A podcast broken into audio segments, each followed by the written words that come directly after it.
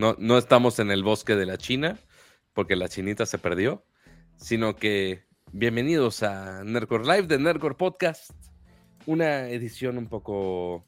Por más que me encantaría que esto fuera más alineado a Halloween, Capcom dice, no, en Semana Santa, hablando de resucitados, vamos a resucitar a los zombies, para que todos los religiosos se enojen con el inicio de este stream, porque hoy es jueves santo, para algunos es los pocos días de asueto de Semana Santa que les dan, algunos que tendrán eh, al resto de su familia con semanas o días extras de, de Semana Santa. No sé si disfrútenlo o, o, mucha suerte, ya no sé qué decirles, uno que nada más tiene que cuidar a su gato. Pero bienvenidos a una transmisión más en vivo de Nerdcore Live de Nerdcore Podcast. Hoy 6 de abril del 2023, 9.39 de la noche, totalmente en vivo para platicar mucho de Resident Evil con una invitada que seguramente ya conocen. Como si fuera sorpresa con Pamela en el rato. No sé por qué lo juego como si fuera algo misterioso que no hayamos dicho jamás en la vida. Vamos a hablar, por supuesto, mucho de la película de Mario que seguramente muchos van a aprovechar este fin de semana para verla. Y más cosas de tecnología, videojuegos, gadgets y todo lo un geek le puede interesar. Pero obviamente yo sé que no vienen aquí nada más para escuchar mi debraye y mis opiniones de gadgets, sino que también quieren escuchar la opinión y principalmente las cajas de mi estimado Ramsa. ¿Cómo estás? Pato, ¿por qué, ¿por qué alguien desperdiciaría sus vacaciones para vernos? Pues no es desperdiciar, o sea, porque imagínate, considera que cada semana hacemos dos horas y media de contenido, más o menos. Este. Y pues que se pongan al día no está tan fácil. Hay gente que nada más ve el episodio de la telenovela por media hora eh, al día y hacer ver todo Nerdcore está más difícil. Entonces es un buen momento, no para actualizarse con su backlog de juegos, no, no, no, para actualizarse con el backlog de, de Nerdcore, que es ya hicimos hartos episodios para contarles muchos chismes. Creo yo. ¿Tu perro, ¿Tu perro el vecino anda muy rebelde? Hay un pinche perro, no sé. No, yo, a mí no me gustan los perros, Activa este. el RTX audio que te libre de ruidos. Eh, pues está cerrada la oh, ventana. Está cerrada eso, la ventana. Eso no es el RTX. Ahí está. No, Pero, no, está, está, cerrada la ventana. Pero mira. O sea, hay, hay, un perro de un vecino que cuando se van es de esos perritos de... que como ah, chingan. Ya. Pero ahora terminaron de construir unos condominios aquí en la esquina. Y algunos de los que se mudaron ahí tienen perros. Ajá y ahora esos ladridos son nuevos. O sea, esos, esos, esos, o sea, si se dan cuenta, aquí nunca se habían escuchado ladridos, este, ladridos, ladridos. Y ahora algún no genio no pasa nada. que compró un perro para un departamento, porque además se escucha que es un perro grande, no se escucha cualquier perrito. Ahora está su pinche perro ladre y ladre. No es que no, me gusten. No tendría un perro nunca. Me da, me da hueva cuidar animales. Ese es, ese es mi tema. Es. Ajá. Digo, logísticamente hablando. No, es que no me gusten. Jamás, jamás, jamás me atrevería. Sí, logísticamente hablando son más pedo. O a un perro. No, pero me da, me da una hueva inmensa cuidar animales. Ah, pero ¿a cuántos ya les disparaste en Resident Evil, Cama? ¿A cuántos perritos? Ah, a todos. Todos, es lo primero. Pero mira, antes de que nos cancelen por andar matando animales, aunque sean juegos. Pero es un juego, eh, en los juegos sí se puede. A ver, ¿está bien matar humanos y no está bien matar, matar, matar animales? No entiendo. Sí, pero no voy a traer el tema de la misión. ¿Cuál era? Del aeropuerto de. ¿Era Modern Warfare 2, el original? ¿El que fue el problemático? Sí. Eh, era la misión del aeropuerto que, o sea, no te la podías saltar ni nada. Era como de, no, tienes que hacerlo tenías que ser terrorista y era como de, oh, no, por Dios, o sea, desmadre. Pero a ver, mejor saludemos, mejor saludemos al chat. Eh, dice Javier, ¿y el perro de la foto? ¿Cuál perro de la foto? No entiendo. ¿Tengo una foto? ¿De, un perro aquí? No sé. ¿De qué hablamos? No sé. Es que preguntan, Javier Centeno pregunta en el chat. Deja pongo aquí el chat. Dice yo están locos? Y si tus hijos piden perros que crezcan, que se compren una casa. Que tengan su casa, claro. Que, ajá, espérame. Que, que crezcan, que se compren una casa y que compren a sus perros o que adopten a sus perros o lo que sea. Eh, Pero no en mi foto del stream. Ah, sí, claro. A ver, es que es que la foto que tengo, la foto que tengo en, aquí es ah. la tomé en algún momento que en mi perfil de Twitter. Con algún perro ajeno. Sí, con Elvis, se llama Elvis. Y es a todo dar ese perro. a ver, ojo. Ah, pero no es tuyo. o sea, a ver, amo a los perros. o sea, como animales. O sea, en general me gustan los animales. Pues, o sea, nunca, nunca le haría daño Me encanta que está debrayando tanto cama para no ser cancelado. No, a ver, pues es que esa, es la realidad. O sea, una cosa es que, que me gusten los animales y otra cosa es que tenga animales. O sea, tener animales. O sea, tenemos a Gigi, que es de mi. O sea, a ver, siendo honestos, pues Gigi es, es, es, de, es de mi esposa. Eh, ella lo trajo, ella lo trajo. Ya está grande, ya tiene casi 15 años. Pero o sea, número uno, Nintendo, no, es, no es mía. O sea, yo digo, la pelo cuando pasa y eso. Pero los gatos son como los peces. O sea, realmente no hay que. Hay que echarles comida en un plato, agua y se acabó. Digo, sí, a veces hay que llevarla al veterinario y limpiarle la arena, pero yo no lo hago. Yo jamás hago eso. O cuando se vomita en el suelo, pues ya. O sea, hay que limpiar. Yo no lo hago. O sea, yo, yo no, yo no, o sea, yo responsabilizarme de por un animal, no, qué hueva. No, no, no. O sea, tengo, tengo suficiente con mis responsabilidades. Eh, Mira, en su defensa está más difícil cuidar eh, personitas vivas y pensantes que perros. Entonces creo que ya tiene suficiente dificultad tu casa. Cada quien, o sea, yo sé que hay gente que se desvive por sus perros y los pasea en carriolas y cada quien, ¿está bien? No, bueno. Este. Pero mira, antes de que. Ya en el chat nos dirán qué opinan de nuestro hate o amor a los perros, los gatos y demás. No hay hate. Ya sé, es broma, ah. es broma. Es para menearle a la sopa.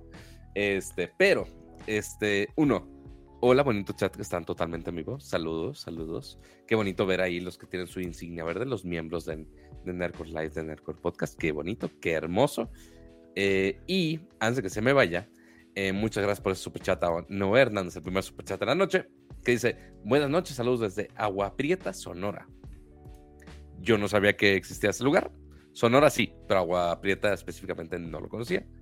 Pero muchas gracias por vernos desde Saludos, saludos. Ahí anda. ya vi que estaba. Eh, mandaron saludos de. Ahorita veo. Mira, en teoría, parte podría haber menos gente porque o salieron de vacaciones. Desde Pero al mismo tiempo, también podría haber más gente porque están de vacaciones. Porque ya tienen el tiempo para vernos en vivo. Este, y se pueden desvelar con nosotros. es un buen este, punto, es un buen punto. Saludos desde Puerto Vallarta, también veo por ahí. Em, desde Mérida. Dice Ari, saludos. Muchos lugares. saludos, Ari. Dice, mi perro manda saludos. Saludos, saludos, Ari, hasta allá. No, pues qué perro saludo, ¿eh? y aquí me puedo ir mil horas haciendo chistes de patos, de perros. Ya están diciendo que empezamos bien agresivo, bien agresivos. con los, con los hot takes. Pero no dije nada, solo dije que no, o sea que no, que no me gusta tener perros y ya. Bueno, en general vamos, mascotas. Vamos con la primera encuesta del día de hoy. A ver. ¿Qué prefieres? Saludos desde Aguascalientes. Saludos desde Tatooine, ok. Tatooine. Oye, pero quién sabe si ya hay eclipse con las dos lunas ahí, ¿eh? Dice, si, si el dog se queda como la nueva imagen de Twitter, no, ya lo quitaron. Saludos desde Acapulco. Ay, qué rico Acapulco. Yo estuve por allá hace un par de semanitas y quisiera estar ahí otra vez. Dice, ahorita lleno de chilanguitos.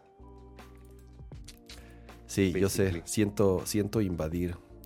Siento que invadamos sus, sus, sus tranquilas ciudades ahora en vacaciones.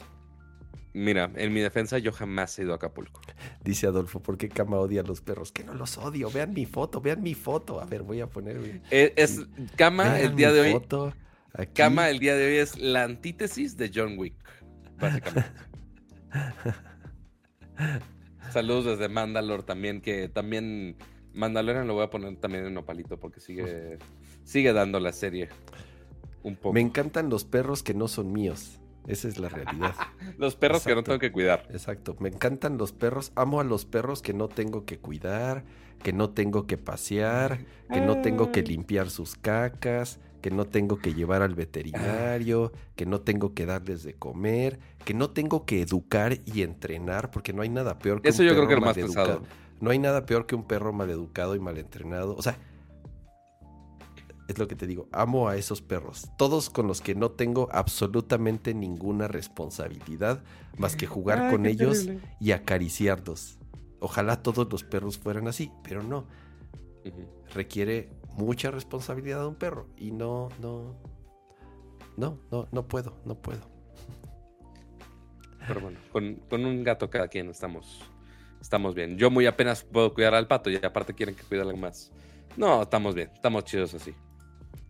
Pero a ver, cama. Para no hacer el cuento largo, nuestra invitada va a entrar justamente en nuestra sección de videojuegos y nosotros extendiendo el show con, con peleas de perros y gatos. este, con ¿quién era? Con Mauricio Bermúdez y Adal Ramones. Ah, este... ah, Adal Ramones, sí, sí, Adal Ramones, claro que lo conozco. Pero hizo, pero hizo la película de como perros y gatos, algo así era. Este, que era un así de perros espías y gatos espías. Y Mauricio era la voz del gato y Adal Ramones era la voz del perro. No, nunca la vi. Ah, información que cura, que se queda en mi mente por alguna razón. A lo, mejor, a lo mejor veo el póster o el trailer y digo, ah, ya sé cuál, pero no vi mm. la película, no, no recuerdo. Quizá en su momento la viste, quizá. Pero bueno, vayamos así, ahora sí, a las tecnologías. Y justo lo estábamos mencionando hace ratito, eh, antes del show, antes del caos del señor Musk, eh, que sigue dando de qué hablar, ya saben. Eh, esta semana, aparte no de. Cada semana. No puede fallar cada semana. Hay que, hay, que, hay que aprovechar y hablar del tema mientras, mientras la red social sigue viva. Sigue viva. Exactamente. Porque, a ver, esta semana, eh, como que su April Fools, para los que no están tan conscientes de, de la tradición, primero de abril en Estados Unidos es lo que ellos llaman April Fools, lo cual es como el Día de los Inocentes. Es lo más cercano a comparar. Eh, y pues hacen todo tipo de bromas, ¿sabías? Por haber. Antes las empresas de tecnología hacían bromas bastante chidas. Este. Y ya se acabó mucho esa tradición. Porque entre que hacían malas bromas, este, que algunas de plano eran de mal gusto, o que se burlaban un poco de sus usuarios, o cosas así. Entonces, y principalmente en pandemia fue de, ok, no vamos a destinar recursos a eso, y vamos a, ya dejar de hacer pendejadas. Este, aunque algunas cosas como Gmail empezaron siendo una broma de, de Día de los Inocentes. Y mira, oh sorpresa, ¿quién puede vivir sin, Gmail? No creo que muchos. Pero, entre las. eso, Pato. Sí, fue, fue broma de Día de los Inocentes, eso de Gmail. Y el, día, el año mm. siguiente fue de, ah, pues bueno, sí lo vamos a mantener en servicio. Y oh sorpresa, enos aquí. No me acordaba de eso. Pero entre las bromas tardías, porque como fue sábado, el Día de los Inocentes, pues entre que se tardan en hacer el deploy, pues quién se iba a quedar un fin de semana a poner una broma, ¿verdad? Em, y parece ser que Elon nos dijo, ay, pues no lo subimos el sábado, pero todavía cuenta si lo subimos dos, dos días tarde, ¿no? Entonces el lunes en la mañana eh, despertamos con otro logo de Twitter y nada más y nada menos que hablando de perros, el famoso perrito, el doge de Dogecoin, era el logo de Twitter. Entonces, cuando actualizabas el sitio, cuando veías el icono del pajarito en web, se veía el maldito perro. Sabemos que Elon Musk es muy fan del maldito perro, especialmente de la cripto del perro. Entonces, nada más por poner el maldito logo ahí. Lo cual ya se salvó un par de veces de ir a la cárcel, ¿eh? Porque. Correcto. Eh, eh, por temas de manipulación, ya lo ha hecho como te digo, un par de veces. ¿Qué es lo que pasó cuando puso el perrito como logo de Twitter? Pues obviamente la cripto subió, alteró el mercado. Pero bueno, ya no es la primera vez que lo hace. Al parecer el güey es intocable en esos temas. O por lo menos ha eh, sabido burlar la justicia y no, hmm. y no ser eh, perseguido por temas de, manipulación en este, en este caso. Oye, Pato, pero a ver, lo peor de todo es que en vez de hacer las cosas que tienen que hacer y en vez de reparar las cosas que tienen que reparar, eh, pierden el tiempo a esas cosas, ¿no? O sea, pensando que es muy gracioso.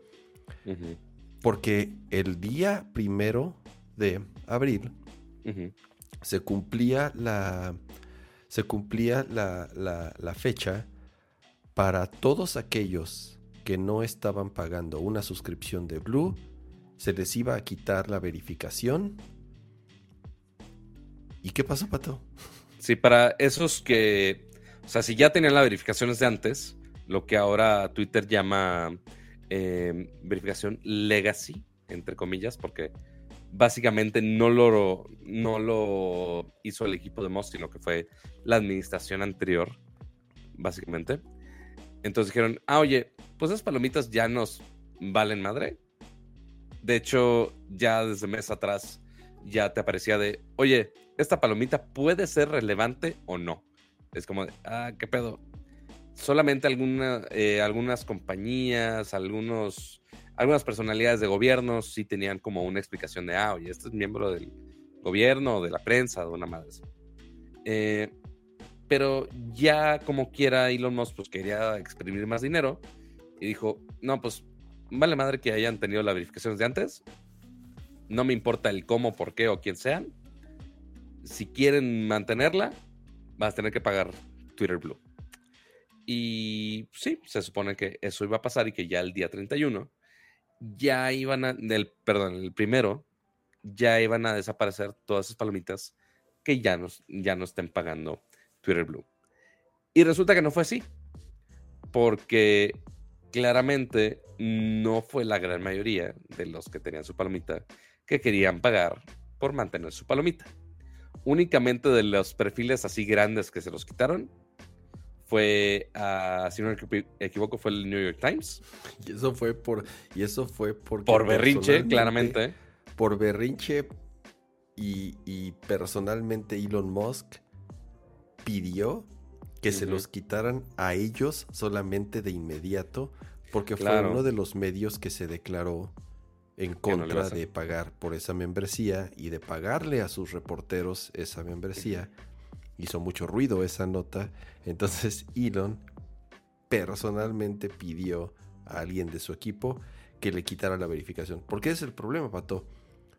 Intentaron o los reportes eh, dicen que pensaban que iba a ser, entre comillas, sencillo, que a partir del día primero, todos los que no estén pagando Twitter Blue y tenían antes la verificación, se las iban a quitar. Bueno, pues no pudieron, ese es el tema no pudieron, no había, no estaban preparados para hacerlo y cuando empezaron a ver cómo lo podían hacer, resulta que casi casi era a mano. Tenían que ir, no uno por uno, pero realmente no, no había, o, o, en la plataforma no había una forma de poder quitar esa verificación a todos los usuarios que la tenían. No había manera de, de plano así, bajarles el switch y entonces, como era a mano casi, muchas de esas cuentas fue por petición ya sea de Elon Musk que decía, este güey quítasela, estos quítase, quítaselas porque me caen mal. Ajá. Y otros sí empezaron a hacer algunos scripts o encontraron, em, empezaron a encontrar cierta forma de poderlos dar de baja, pero realmente hasta el día de hoy no lo han podido hacer. No lo han podido hacer. Gran parte, el, gran porcentaje de los usuarios que todavía están verificados es porque no, les no se las han quitado a pesar de no ser suscriptores de Twitter Blue. Entonces ahorita lo que, lo que hicieron por mientras es si tú te metes a ver el perfil de alguien que tiene la palomita, tiene un mensaje que dice, este usuario, este usuario está verificado porque puede ser o Legacy o Twitter Blue. De cualquiera de las dos. Así de cómo, güey. No, está no está especificando absolutamente nada. Entonces, como no podemos decir si es de Blue o es un verificado Legacy de los originales, pues entonces sí que puede ser cualquiera de los dos. Y así es lo que están haciendo. O sea, así es como aparece ahorita, pero obviamente no todos están muy de acuerdo con esa jugada, porque muchos periodistas y mucha gente que estaba este, ya inconforme y que, como el New York Times, de, oye, no vamos a pagar, eh, resulta ser que pues sí aparecen como, al menos a simple vista, como que pagaron, pero tienes que poner tu mouse encima de la flechita, o no tienes que darle clic, si no me equivoco, eh, y ya te aparece la leyenda de, oye, puede o no ser que paga Twitter Blue o no. O sea, es misleading, por, hacer, por así ponerlo. Este, para justamente hacer creer de, ah, hay más gente que paga Twitter Blue de lo que crees. Cuando, pues, claramente no es. Hay, hay, un, hay, hay un número ahí, ya sé, ya sé. Obviamente ha cambiado. Pero, pero sí han habido reportes de cuál es el porcentaje de usuarios de Twitter que paga por Blue, obviamente en Estados Unidos, y era así un nada. O sea, la cantidad de dinero que están haciendo por Twitter Blue, por lo menos hasta hace unas semanas, era nada, nada, nada, nada comparado con los millones y millones de dólares que han perdido eh, de anunciantes que han dejado de, de, pues de meterle lana a la, plataforma. Claro. Platicamos el show pasado. Eh, es, escandaloso, eh, un que 90% menos, más o menos así, es lo que ha dejado de recibir Twitter en los últimos meses de los mayores anunciantes que antes tenía la plataforma. No está haciendo dinero, no solamente no está haciendo dinero, sino que está perdiendo mucho dinero. Acuérdense que nada más de los intereses que tiene que pagar por el préstamo que pidió para poder comprar Twitter es una fortuna lo que tiene que estar pagando mes a mes se sigue endeudando, eh, sigue sin pagarle a proveedores externos, sigue sin pagar muchas liquidaciones de todos los empleados que corrió, sigue debiendo dinero de las rentas de las oficinas, está metida en un problema eh, económico financiero la compañía como tal. Elon, Elon no, Elon sigue teniendo mucho dinero, creo que sigue siendo, no sé si después de esto, si tú te metes a Forbes, creo que sigue siendo el hombre más rico del mundo. Entonces, al final, si el güey se aburre o lo vende, quién sabe cuál vaya a ser el, futuro de Twitter, pero definitivamente el, peso de la red social cada vez es, es, menor, no tiene de por sí Twitter en los últimos años, sobre todo con la llegada de otras redes sociales, eh, eh, nunca fue de las redes sociales más utilizadas. Si era importante, siempre lo dijimos, era muy importante por las personas que estaban en Twitter, pero ya hoy en día cada vez son más usuarios los que dejan de utilizar la red social, el engagement está en lo más bajo que de, los últimos no sé cuántos años. Ah, no sé qué pasa con mi timeline, Pato. De pronto me salen tweets de personas que no sigo principalmente el For You es el que más falla. Pero el, for, pero, pero el, For You yo ni me meto. Jamás me meto al For You. Yo veo mi timeline. Pero es muy raro porque a veces en mi timeline me salen cosas de personas que no sigo. Me llegan notificaciones. Me han llegado notificaciones de tweets de personas que ni siquiera sigo. Pero además me deja de mostrar cosas. O sea, yo veo mi timeline normal y haz de cuenta, en un lapso de 5 horas o de 10 horas, no sé, que no haya visto Twitter, la cantidad de tweets que veo es muy poca, es muy muy poca comparada a la cantidad de tweets que veía antes. Y de pronto, si por alguna razón abro la aplicación está en el For You o abro el For You, veo tweets de personas que sigo, pero que por alguna razón no salieron en mi timeline. No salen en mi timeline, pero sí salen en el For You. No entiendo por qué. No entiendo por qué. no, sé si, no sé si sea a propósito, o sea, intencional para que te estés yendo al For You. No sé si sea un problema técnico. Pero el timeline, por lo menos mi timeline, está jodidísimo. Está vacío. El de la mayoría. Está vacío. No hay engagement. Me oculta tweets. Me muestra tweets de gente que no sigo. No entiendo. No entiendo qué está pasando con, con, el, con el timeline, que es la manera en la que yo uso Twitter, o en la que por lo menos muchos seguimos utilizando Twitter. Eh, ¿Quién sabe? ¿Quién sabe? Y, y yo, sí, la sigo utilizando, pero antes me la vivía en Twitter, o sea, lo abría todo el tiempo, lo tenía, no sé, estaba trabajando y tenía siempre mi Twitter abierto y leía, seguía trabajando, volvía a leer, posteaba algo. Ya no, ¿eh? O sea, de verdad ya mi, mi, mi consumo de Twitter ha bajado considerablemente en las últimas semanas, pero también porque la misma plataforma no me está, no me está mostrando el contenido que yo, que yo seguía.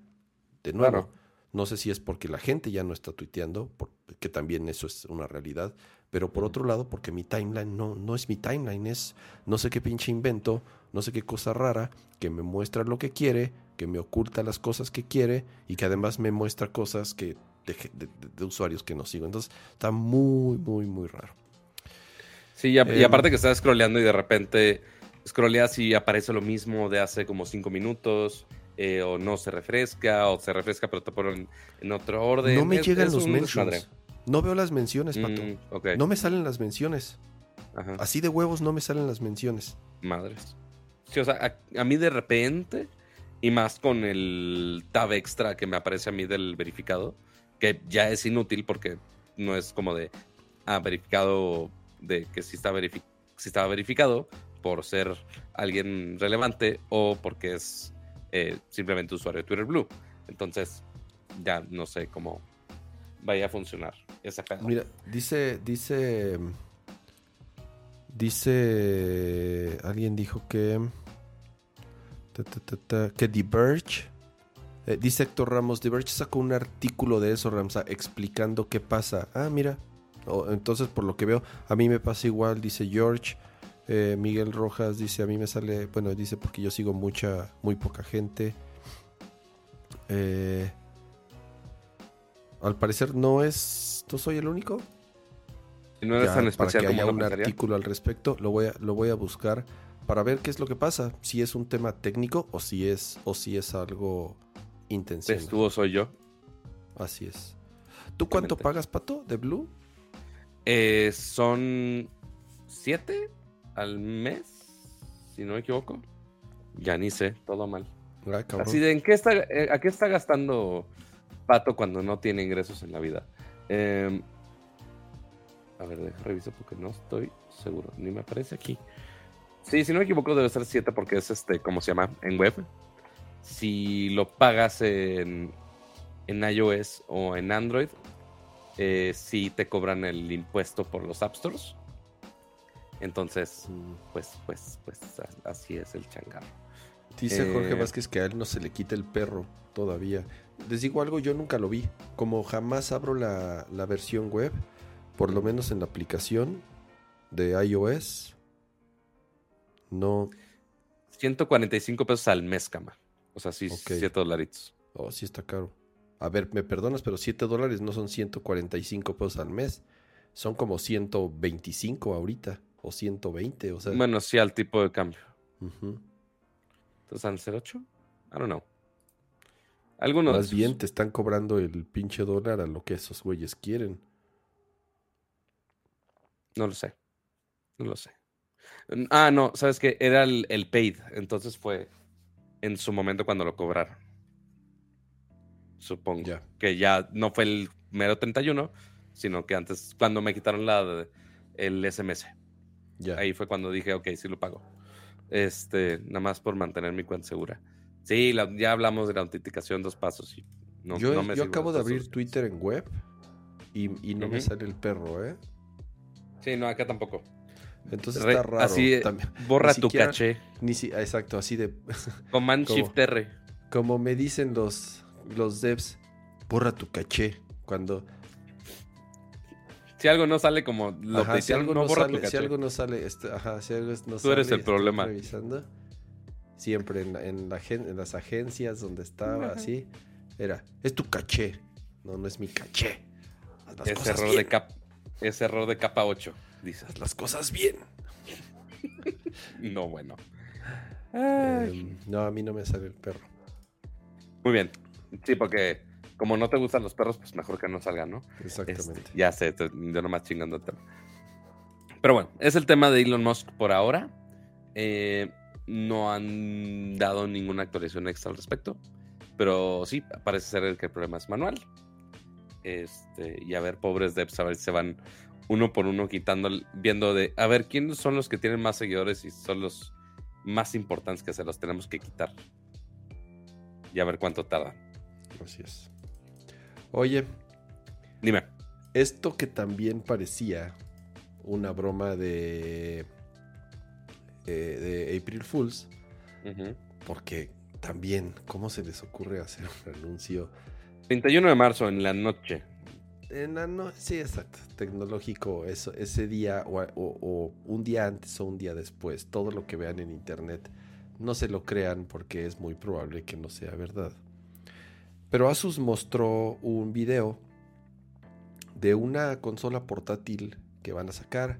Se llama Asus ROG Ali ROG, acuérdense que viene de Republic of Gamers, que es la división de gaming de Asus, o la submarca, no sé cómo le quieran llamar. Y es una PC portátil, como el Ayanio, como el Steam Deck, obviamente es la comparación directa. Hay ahí también otro par de, de compañías que han sacado productos similares se pensaba que era una broma de April Fools, pero al parecer no, ¿verdad, Pato? No, parece ser que sí es un producto que van a lanzar al mercado. Eh, y sí, muy raro, porque timing, pues uno pensaría de, ah, pues es una broma, jajaja, jijiji. Y, oh, sorpresa, no era jajaja, jijiji, era un anuncio bastante real. De hecho, aquí está el videito, aquí está, aquí, a ver si la pantalla compra conmigo. Espérame, ah, espérame, a ver, pusiste pantalla, a ver, espérame. Estoy poniendo la pantalla, ah, pues como usted diga. Yo aquí ya lo tengo. A ver, déjate Espérame. pongo a ti. Espérame, güey. Ahí está. Digo, lo voy a poner en loop. Pero, sí, o sea, dicen, ah, pues sí, ROG hacemos muchos dispositivos de gaming. O sea, muy como harían intros de se hace productos y más hablando del lente de contacto. Es como de, güey, ¿en qué momento haces lente de contacto? Uno pensaría que es broma. Y ya después hace el anuncio de, ah, oye, pues ahora sí tenemos el ROG Ally. Este, que sí, es básicamente un dispositivo casi idéntico a lo que pensaríamos de un Steam Deck. Un dispositivo todo integrado, con sus joysticks, con sus botones, con su gran pantalla, todo pegado. Pero aquí la gran diferencia a comparación del Steam Deck es que, eh, digo, uno, Asus tiene más experiencia con hardware, eso es uno, eh, queramos o no. Por más que el Steam Deck está muy bien hecho, Asus tiene más experiencia con, hardware. Sí, eso sí. Pero la gran diferencia que podría ser una gran ventaja en cuanto a software es que tiene Windows 11. No sé si es Windows 11, pero trae Windows. Sí, sí es Windows 11, sí es Windows 11. Ok. Entonces, ya no está limitado a algunas cosas de Steam Deck o que necesitas instalar de una manera extraña Windows para que funcione, sino que ya out of box ya tiene Windows, ya puede ser todo como si fuera una PC gaming en general. Y por supuesto, jugar con todo el desempeño que uno esperaría de una PC gaming, pero pues justamente en tus manos. Y pues sí, uno pensaría con ese día y con los renders del inicio de, ah, oye, pues es un...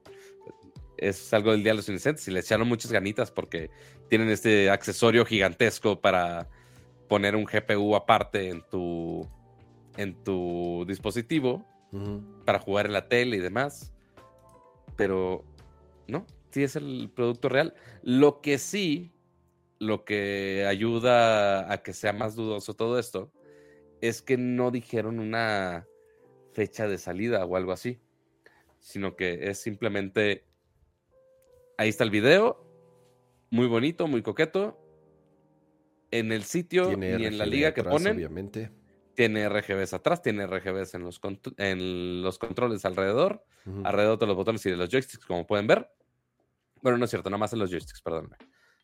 Pero, pues sí, o sea, te intenta vender casi la misma experiencia que el Steam Deck. ¿Quién usaría esa madre en unos go-karts y en una montaña rusa? no lo sé, pero, o sea, ¿quién en su sano juicio estaría así corriendo con esta madre, verdad? Este, eh, ahí en la montaña rusa jugando Half on, Life. jalada para, para hacer el, el, el, video. No, y aparte, más jalado todavía, ponen aquí al final así como que todos en modo... El señor se queda atrapado en su casa, pero sigue jugando mientras están otros zombies y un güey como zombie jugando. Es como de, ¿le estás vendiendo publicidad o, es algo malo que estén enchufados en la caja idiota, como diría mi papá? Eh, y dicen, regístrate para ser notificado. Y no te dicen nada. Te mandan una liga de Best Buy, que ah, este, en paz descanse Best Buy México, ¿verdad? Y es lo único que te ponen. Solamente es registra tu correo para updates. Y ya, ni siquiera en su página propia. Sí tienen su página propia, pero es básicamente lo mismo. Sí. Pero aquí ya te mandan pero ya desde el anuncio ya es asociado con Best Buy y en Best Buy te registras tu correo para comprarlo. Y aquí justamente dice con Windows 11. Ya, ya eh, eh, hay un video en Linus Tech Tips que les, les, prestaron un prototipo. Ok. Y hacen ahí un recorrido del, del dispositivo. Se ve bien no es el primer dispositivo similar como de este tipo, como te decía Pato.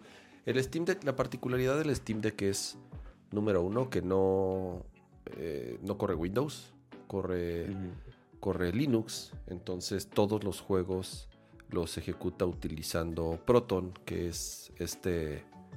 Eh, voy a decir una palabra, tal vez, digo, el chiste es que se tiene, es como un traductor para poder ejecutar código de Windows en, Linux.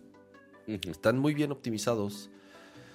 Eh, los juegos que están, bueno, más bien, tienen que estar bien optimizados los juegos para el Steam Deck para que estén validados o verificados, como ellos les llaman, y la experiencia del juego sea, sea, sea buena. Eh, sí, exacto, porque lo importante no es que esté validado por Steam, lo importante es que sea una buena experiencia, porque sabemos que con juegos específicamente de Windows, ¿por qué? juegos en la Mac, ¿qué es eso? Este, por más que ya se pueda jugar Resident Evil Village, según. Este, yo no lo he probado personalmente. Pero si juegas en un dispositivo portátil, usualmente con un, cualquier juego en Windows, posiblemente se chupe la pila en media hora, si no es que menos. Este, porque pues sí, son, están hechos para peceras principalmente de escritorio o laptops que sí están conectadas a la luz, porque pues sí, realmente Windows no es el más eficiente en cuanto a energía. Entonces, pues no es tan fácil. Em, el, Steam Deck, igual este dispositivo de ROG, el Ali, ambos están hechos con tecnología de AMD. Estos chips que tienen tanto el CPU como el GPU integrado son muy buenos. Los, utilizan en, en laptops. La diferencia del de ROG es que al parecer es una versión custom de mm. Zen 3, bueno, de este chip utilizando la, arquitectura Zen 3 de, AMD, que de nuevo les ha ido muy bien, son muy eficientes, son muy rápidos. El tema con el Steam Deck y cuál ha sido el éxito del Steam Deck, principalmente, seamos honestos, es el costo. ¿Por qué? Porque Steam absorbe gran parte del costo, no nada más absorbe, sino que tienen pérdidas. Y esto lo recuperan con los juegos que venden en la tienda de Steam. Es, es tú cuando prendes tu Steam Deck, realmente así de fábrica, lo único que puedes hacer es descargar y ejecutar juegos de Steam. ¿Sí? No deja de ser una computadora. Hay cientos de mods Eh, para Steam Deck es una comunidad increíble, la del Steam Deck. Hay todo, desde mods, desde custom firmwares. Les puedes instalar, o sea, hay gente que lo que hace es le instala un disco duro de mayor capacidad, lo particiona. Así como tú comprenderás. Le instala Windows, entonces tiene dual boot para bootear con Windows, para bootear con, con, con Linux. Y ya en Windows lo que pueden hacer es instalar juegos de Windows. Todavía hay un tema ahí con, con los drivers, a lo mejor no son los, los, los más optimizados. Han hecho ahí algunas comparativas y el mismo juego a veces corre mejor en Linux, curiosamente, siendo que está, es una, una traducción eh, que en Windows por el tema de los drivers que no están tan optimizados, pero han ido mejorando. Y si hay un juego, no sé, si quieres jugar Destiny, por ejemplo, o si quieres jugar eh, Final Fantasy XIV, que no funcionan en, en, Linux por los temas de eh, el anti-cheating o diferentes cosas que de pronto hacen que, no sea compatible el juego, lo puedes ejecutar en Windows y a lo mejor la experiencia no es perfecta, pero lo, puedes hacer y hay ciertos, puedes ir ciertos, a ciertos tunings o bajar ciertos mods para mejorar la experiencia del juego. No deja de ser una computadora real, completa, simple y sencillamente en un dispositivo portátil.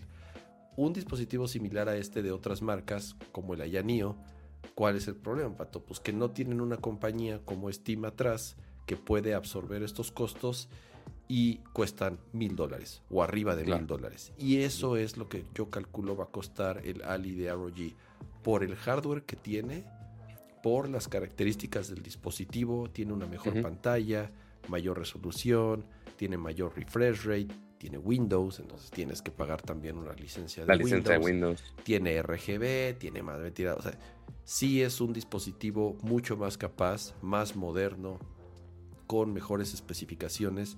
Y si un Steam Deck te anda costando ahorita entre 400 y 600 dólares, dependiendo de la versión, este no va a bajar de los 1000 dólares. O sea, eso te lo aseguro. Y entonces ahí es. Sí, porque no tienen otra manera de absorber costos. No, aquí es en donde pierde un poco el, encanto. Ya comprarte una portátil, un, dispositivo portátil de mil Aquí es donde uno pensaría, ah, mejor con eso, mejor me compro una PC. Claro, es que con mil dólares, Pato, ya te armas una PC. Obviamente no va a ser portátil. El tema de la batería sigue siendo uno de los argumentos en contra. Durarán promedio tres horas, si bien te va dos horas con un juego más demandante, cinco horas con algún juego indie ahí que no consuma tantos recursos. Siempre puedes hacer ajustes para, para poder mejorar el, tema del consumo de batería. Pero son Córrelo en 320 para que le dure más la pila. Sí, yo creo que va a costar arriba de mil dólares.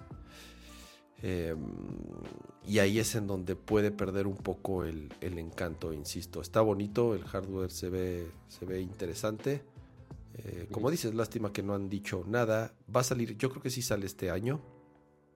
Sí, seguro. sí, aquí sí aplica la de con eso te armas una PC. Exacto. Porque al final es para, lo mismo, para jugar. Sí, no, y hay muchas ya laptops que quizá hasta abajo de ese precio, que ya tienen tarjetas gráficas bastante decentes. Claro. Eh, con displays más grandes. O sea, sí, no es tan dispositivo de mano como, el, como este Ally, pero pues tienes bastante más posibilidades este, y mejor valor por, por lo que estás pagando. Y la usas para muchas cosas. Este, y la puedes usar para muchas cosas. Esta sí la puedes conectar a un monitor y le puedes conectar a un teclado y la puedes usar como una computadora. Pero no, vas, no, no, es la principal función de un dispositivo como este. Sí lo puedes hacer, pero no va a ser la mejor experiencia puedes comprar una laptop con esa lana, una laptop, no sé, una Razer, una incluso Asus, a lo mejor no la más nueva, pero de una generación anterior, y va a tener un procesamiento y una capacidad de gráficos similar o mayor, incluso, y además la puedes utilizar para otras Igual con una 3070, este, con ray tracing y lo que quieras, ¿no? Mira, pero a mí, a mí lo que me encanta de esto es que los portátiles están de vuelta. O sea, el Switch, hmm. gracias al Switch y al éxito que ha tenido el Switch, eh, el, boom de los portátiles está mejor que nunca en la historia. Nunca, nunca en la historia habíamos tenido tantos portátiles como los estamos teniendo ahorita. Cosa muy curiosa porque ya los habíamos casi casi dado por muertos. De, el Vita fue, digamos, el último portátil. Es que pues ya todos traemos una, quizá no específicamente portátil, tú quieres botón y joystick físico, pero ya muchos tenemos algo, digamos, la versión de entrada de una consola portátil. Es una realidad. O sea, los smartphones, los smartphones eh, han hecho, o por lo menos causaron en algún periodo de tiempo, que las portátiles de videojuegos pensábamos que habían muerto. Pero sale el Switch. El Switch se convierte en la consola más exitosa en los últimos años. Se va a convertir en la consola más vendida en, la historia de Nintendo. Eh, salió el Steam Deck. Es un hitazo el Steam Deck y empiezan a salir consolitas como el Analog Pocket. Es una hermosura el Analog Pocket. Salen cosas como El, el, Playdate, que a lo mejor es sí, muy de nicho, muy indie, pero no ¿Viste que ya salió Celeste para Playdate? Sí, sí, sí, lo vi, vi hoy la noticia. pero, pero, o sea, eh, muy de nicho, pero no deja, no deja de ser una, una consola portátil nueva cosa que, dejamos de ver durante mucho tiempo. Entonces está este boom otra vez de las portátiles. Estamos viendo cosas como la de como el Ali de ROG, que a lo mejor pensábamos hace un par de años que nadie se iba a atrever a sacar una portátil de que pudiese costar además tanto, tanto dinero. Y además hay rumores de lo de PlayStation, que ahorita lo vamos a platicar en, en, la sección de videojuegos. Eh, qué chido. O sea, yo ya lo saben, son, son las portátiles, son mi, mi, eh, mi forma favorita de consumir videojuegos. Entonces yo feliz de que esto siga pasando, de que sigan llegando portátiles. ¿Compraría una ROG Ali? No lo creo, no lo creo, sobre todo porque ya tengo un Steam Deck. El Steam Deck, mm, soy feliz con un Steam Deck, ya lo he dicho varias veces, es la mejor compra que he hecho en, en muchos años. Y por lo que costaría esta, no lo sé. Tendría que volarme la cabeza para eh, aventarme a, gastar lo que seguramente va a costar. Que en México va a andar rondando los, los 20 mil pesos, más o menos. Seguramente. Ya si el equipo de Asus nos quiere, nos quiere prestar unos, pues bienvenidos, ¿verdad? Pero bueno, así las cosas con los portátiles, con los intentos ya de varios de hacer una réplica del Steam Deck o de simplemente sumarse a los portátiles. Xbox no se ha metido en hardware, pero se ha metido con, ah, oye, pues vamos a poner un App Store nuevo en los celulares para que puedas tener los juegos. Logitech acaba de sacar otra, se me olvidó la de Logitech. El de Logitech es básicamente Android. Eh, Razer también tiene uno, eh, que acaba de anunciar hace relativamente poco. Y sí, están en esa fina línea para los que quieren quizá una experiencia de celular, pero más premium. O sea, no, porque siguen corriendo Android. O sea, en un Android de gama alta podrías funcionar totalmente, pero pues no tienes los botones físicos, tanta más. Ya hay algunos accesorios, pero no todo integrado. Entonces, es básicamente esa fina línea donde quieren atacar prácticamente. Eh, digo, eh, veíamos el, de los mayores pedos legales de gaming de los últimos años, pues era Fortnite en celular, este, queramos o no. Eh, y pues ahorita está fuera del Play Store de Google y de, y de iOS y como que sigue generando un chingo de, dinero. Eh, sí, no, está, está cabrón cómo va evolucionando el gaming móvil.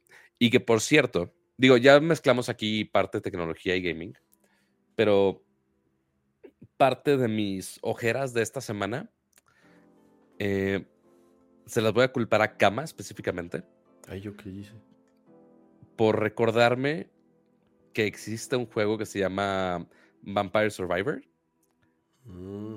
Qué bueno que no traigo mi, Android aquí, porque no quiero checar la cantidad de horas que le he dedicado esta semana a esa madre. Es un juegazo. Y acaban de anunciar una expansión, Pato. Sale como. Sale este mes otra expansión. Correcto.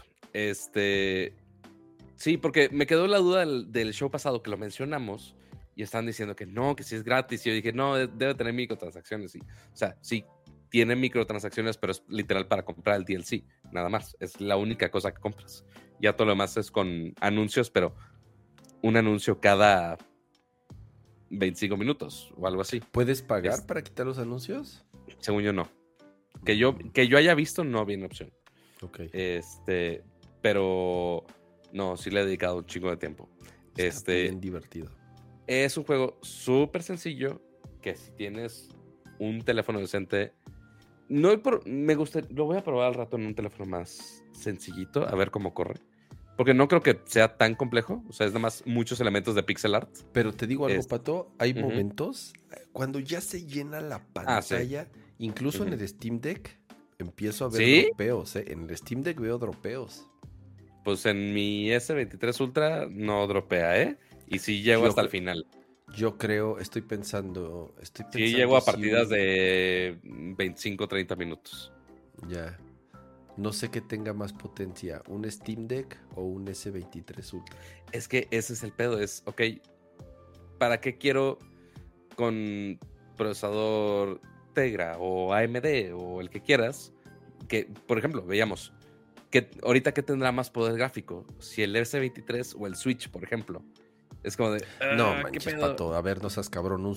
El Switch tiene un pinche CPU de hace 8 años, güey. yo sé, yo no, sé. No, no, no compares, no compares. El pobre Switch sí está jodido. No, no, a ver, espérate. Sí es más Pero estaría interesante comparar contra qué teléfono de. qué tan viejo tiene que estar para equipararse a los gráficos de Switch. Sí, no, el Switch no. Pero ya pensé bien, por ejemplo, en el Steam Deck puedes correr bien Red Dead Redemption 2. Y eso no lo corres en un celular. Eso sí, totalmente. o sea, un juego como Red Dead Redemption 2, que lo puedas jugar en el, en el Steam Deck, o Horizon, o Spider-Man, Miles Morales, o sea, todos estos... Eh, eh, Last of Us no, Last of Us está todo mal optimizado. Todo está roto todavía. pero los demás, los demás por de PlayStation. Sí, pero a ver, Horizon, que lo puedes jugar en Steam Deck muy bien, no, es en un celular. En un celular, no, no, no. Sí, sí sigue siendo, o sea, para juegos sí sigue siendo mucho más capaz un Steam Deck que un celular. Claro, definitivamente. Em, a ver, nuestro último tema ya de tecnología antes de pasar a videojuegos. Este es rapidón. ¿Cómo estuvo? Ahora resulta, Pato, que es mi culpa, güey. Que yo soy el tonto. Todo es tu culpa, cama. Que yo soy el tonto porque, porque no actualicé mis dispositivos, güey. Porque no actualicé mi televisión y entonces es mi culpa que la computadora no haya puesto la hora correcta, güey. ¿Cómo ves? Pues mira, eh, ¿de qué está hablando Kama? Eh, la semana pasada, bueno, más bien este domingo pasado, ¿sí fue domingo? Sí. El domingo pasado se suponía que tendríamos nuestro acostumbrado cambio de horario, al cambio de horario de verano. Pero pues ya en México, para los que estén fuera de México, eh, ya por disposición oficial en todo el país, ya no hay cambio de horario. Ya es todo la misma hora, ya nada tiene que cambiar, solo déjenlo igual. Cool, hasta más práctico. Pero eh, nuestros gadgets no estaban muy de acuerdo con que eso fuera tan práctico. Porque cambiar la hora de cada región de cada gadget, de cada sistema operativo, de algo que usualmente los developers ya dan por hecho. Es de, ah, oye, estos países tienen el cambio de horario así, tal fecha. Estos países lo tienen así, tal fecha y a tal hora. Cool. Eso no va, o sea, no han cambiado por décadas, seguramente. Pero a México se le ocurrió ya cambiarlo. Que no está mal. Pero es cambiar algo que quizá, así como los developers de Twitter, de, ah, daban algo ya por hecho y ahí tenían guardado eso, pero quizá no tenían una función de, ah, oye, ¿cómo le cambio la regla a este país con su horario? Este, pues no, es un pedo. Entonces, eh, básicamente todos nuestros gadgets se volvieron locos. Algunos Android, algunos iPhone, algunos... No, no, perdón, eh, Pato, pero los iPhone no. Depende cómo tenías configurado tu dispositivo. Pero no, a ver, ¿a qué te refieres con configurado? Es que ahí está, a ver, ahí está el tema, Pato. Yo no moví nada, yo no toqué nada. No, hay, más, hay, más gente, hay más gente que tiene dispositivos Apple afuera de ti y que los configura de diferente manera. ¿Que les puso el horario a mano? Pero si se lo pones a mano, no, con más razón no cambia. No estoy hablando que sea a mano. Tú le puedes poner, ponme este horario como... Y aunque lo pongas a mano, lo puedes poner de, oye, considéramelo como es horario verano o que no me lo consideres como horario verano. O que si tu Apple Watch está sincronizado o que no está sincronizado. Es un pedo de todos lados. Usual, sí, en Apple es menos el caos. Sí, estoy de acuerdo. Ya, para que tengas tu estrellita de mía. Tome su, su estrellita patrocinada por Apple. Pero, bueno, no, no espera, de Apple. Todos mis dispositivos, yo no tuve que mover nada. En ningún, en ningún dispositivo tuve que mover la hora. Ah, bueno, en, este sí, pero bueno, o sea, esta mierda. Ah, pero ahí está, ¿verdad? Ah, no que ni uno. no que ni uno. Me estoy, estoy hablando de un dispositivo moderno, pato. O sea, de, de, de, de, unos ah, años para acá. ¿Cuántos unos años para acá? De cinco años para acá. Ah, o sea, mi, mi, la tele OLED que tengo ahorita en mi cuarto que tiene. No sé cuándo la habrá comprado Akira, pero ¿qué será? ¿Seis años? ya es obsoleto. Me, estás diciendo obsoleto, la verdad no he revisado. Ese es el este, tema. Fíjate, porque el problema de esas pinches televisiones son una, son una fregonería, pero las marcas son lo pinche peor, güey. Al año que sigue les dejan de dar soporte y les dejan de dar actualizaciones a los Mira, Yugi Mota dice, pero mi iPad 2 no se enteró. Ahí está. Entonces, algunos dispositivos Apple, como quiera, ensartados. Pero bueno, el punto es, en muchos, algunos dispositivos sí hicieron la regla de, oye, no se cambia la hora, cool. Muchos otros, muchos otros no se actualizaron. Y puede ser por mil y un razones. Que si es pedo de la marca específicamente fabricante de, de tu dispositivo. Por ejemplo, si es una tele ah, oye, ¿es culpa específicamente de Samsung o de, Steam por no actualizar Steam de no? Este, o si es problema del que hizo el software de ese dispositivo. Hay muchas teles que usan eh, el sistema de, Google, de Google TV, por ejemplo, o que tienen algún Fire TV Stick, o, también todos los dispositivos inteligentes se hace. Sí te creo la hora, sí te creo. mi, mi Steam Deck sí se actualizó. Digo, ah, perdón, o sea, sí está bien. Ajá. Y no le moví nada. Pues, y yo no hice nada, no lo configuré. Es que Kama sigue jugando a que, ah, vamos a jugar con puros teléfonos, puros dispositivos de hace menos de seis meses. ¿Tu, tele te la acabas de comprar hace qué, tres meses? ¿Menos? Eh, a ver, esa es mi queja. Mi tele es de este, es nueva. Es una tele Sony OLED nueva con Google, mierda, Android, esa, madre. Y sigue, sigue la pinche hora mal, pato. Ok. O sea, sigue la. Ese, a ver, sí fue el tweet que puse. Porque el, tema es que puse un tweet de una foto con mi Apple Watch, con la hora correcta, y el screensaver de la hora de mi televisión, una hora adelantada. Y sí, obviamente, mitad pedrada, mitad troleo. Sí dije, a ver, ¿qué pedo con Android? Es mi castigo por utilizar cosas con Android. Pero a ver, no, bueno. todos los demás, o sea, un, saludito al equipo de Google a ver si nos está escuchando en este momento. Mi iPhone, bueno. Especialmente eh, mi estimado de comunicación de producto de, Google, pero ok. Mis Macs actualizados, o sea, perfectamente bien. Los iPhones de, de, mi esposa, el mío, el, uno ahí que tenemos un poco más viejito que usan mis hijos, todos perfectamente. El Switch, dicen que el Switch también se descompuso. Yo no me fijé. ok, no me he fijado. Mira, dice Oscar, dice, mi Switch dice que son las 11.36. Es que, a ver, está cabrón. Está cabrón que un pinche empresa como Nintendo y un dispositivo como el Switch. no, y alguien tan grande. Ahora? O sea, uno, eso. Y, y pon hasta eso está más fácil para Nintendo porque las versiones de dispositivos no son tantas. Llegamos al mismo problema de developers de iOS y de cualquier otra plataforma, por ejemplo ah, oye, que Apple controle los updates, pues ok, es un solo procesador, el mismo sistema operativo para 6, 7 años de teléfono, si no es que más, ya no sé cuántos años soporten. Creo que el iPhone 10 es el que ya se va a descontinuar el siguiente, algo así. Eh, y ya, pues actualizan, no hay pedo. Pero que Google actualice ese tipo de cosas como zona horaria, que usualmente es a nivel sistema operativo, no tanto que varíe el launcher según la marca, si es celular marca LG que ya no existe, si es de Samsung, si es Xiaomi, si es la madre, es como de, güey, ¿quién se ve encargar de eso? Y disculpen el caos de los perros de los vecinos. Em, pero... los perros. Los pinches perros. Es que aparte se, juntan y hacen así de, vamos a juntar a todos los perros a que ladran al mismo tiempo por media hora seguida. Pero bueno, eh, actualizar todos esos dispositivos está cabrón. Y es, ok, ¿quién tiene que hacer el update primero? ¿Tiene que hacerlo Google? ¿Hacerlo por servidor y que ya todo funciona? ¿O tiene que mandar un update al sistema operativo y que las marcas de ahí agarren el update del sistema operativo y lo desplieguen? ¿O cómo debe de funcionar? Como que todo el mundo daba por hecho de, ah, va a funcionar. Y sí, también mi Nest Hub, el, Google Home con pantallita, eh, que ahora es Nest Hub, sigue igual con la hora mal. Y también hay algunos que ni sentido tiene el por qué están fallando.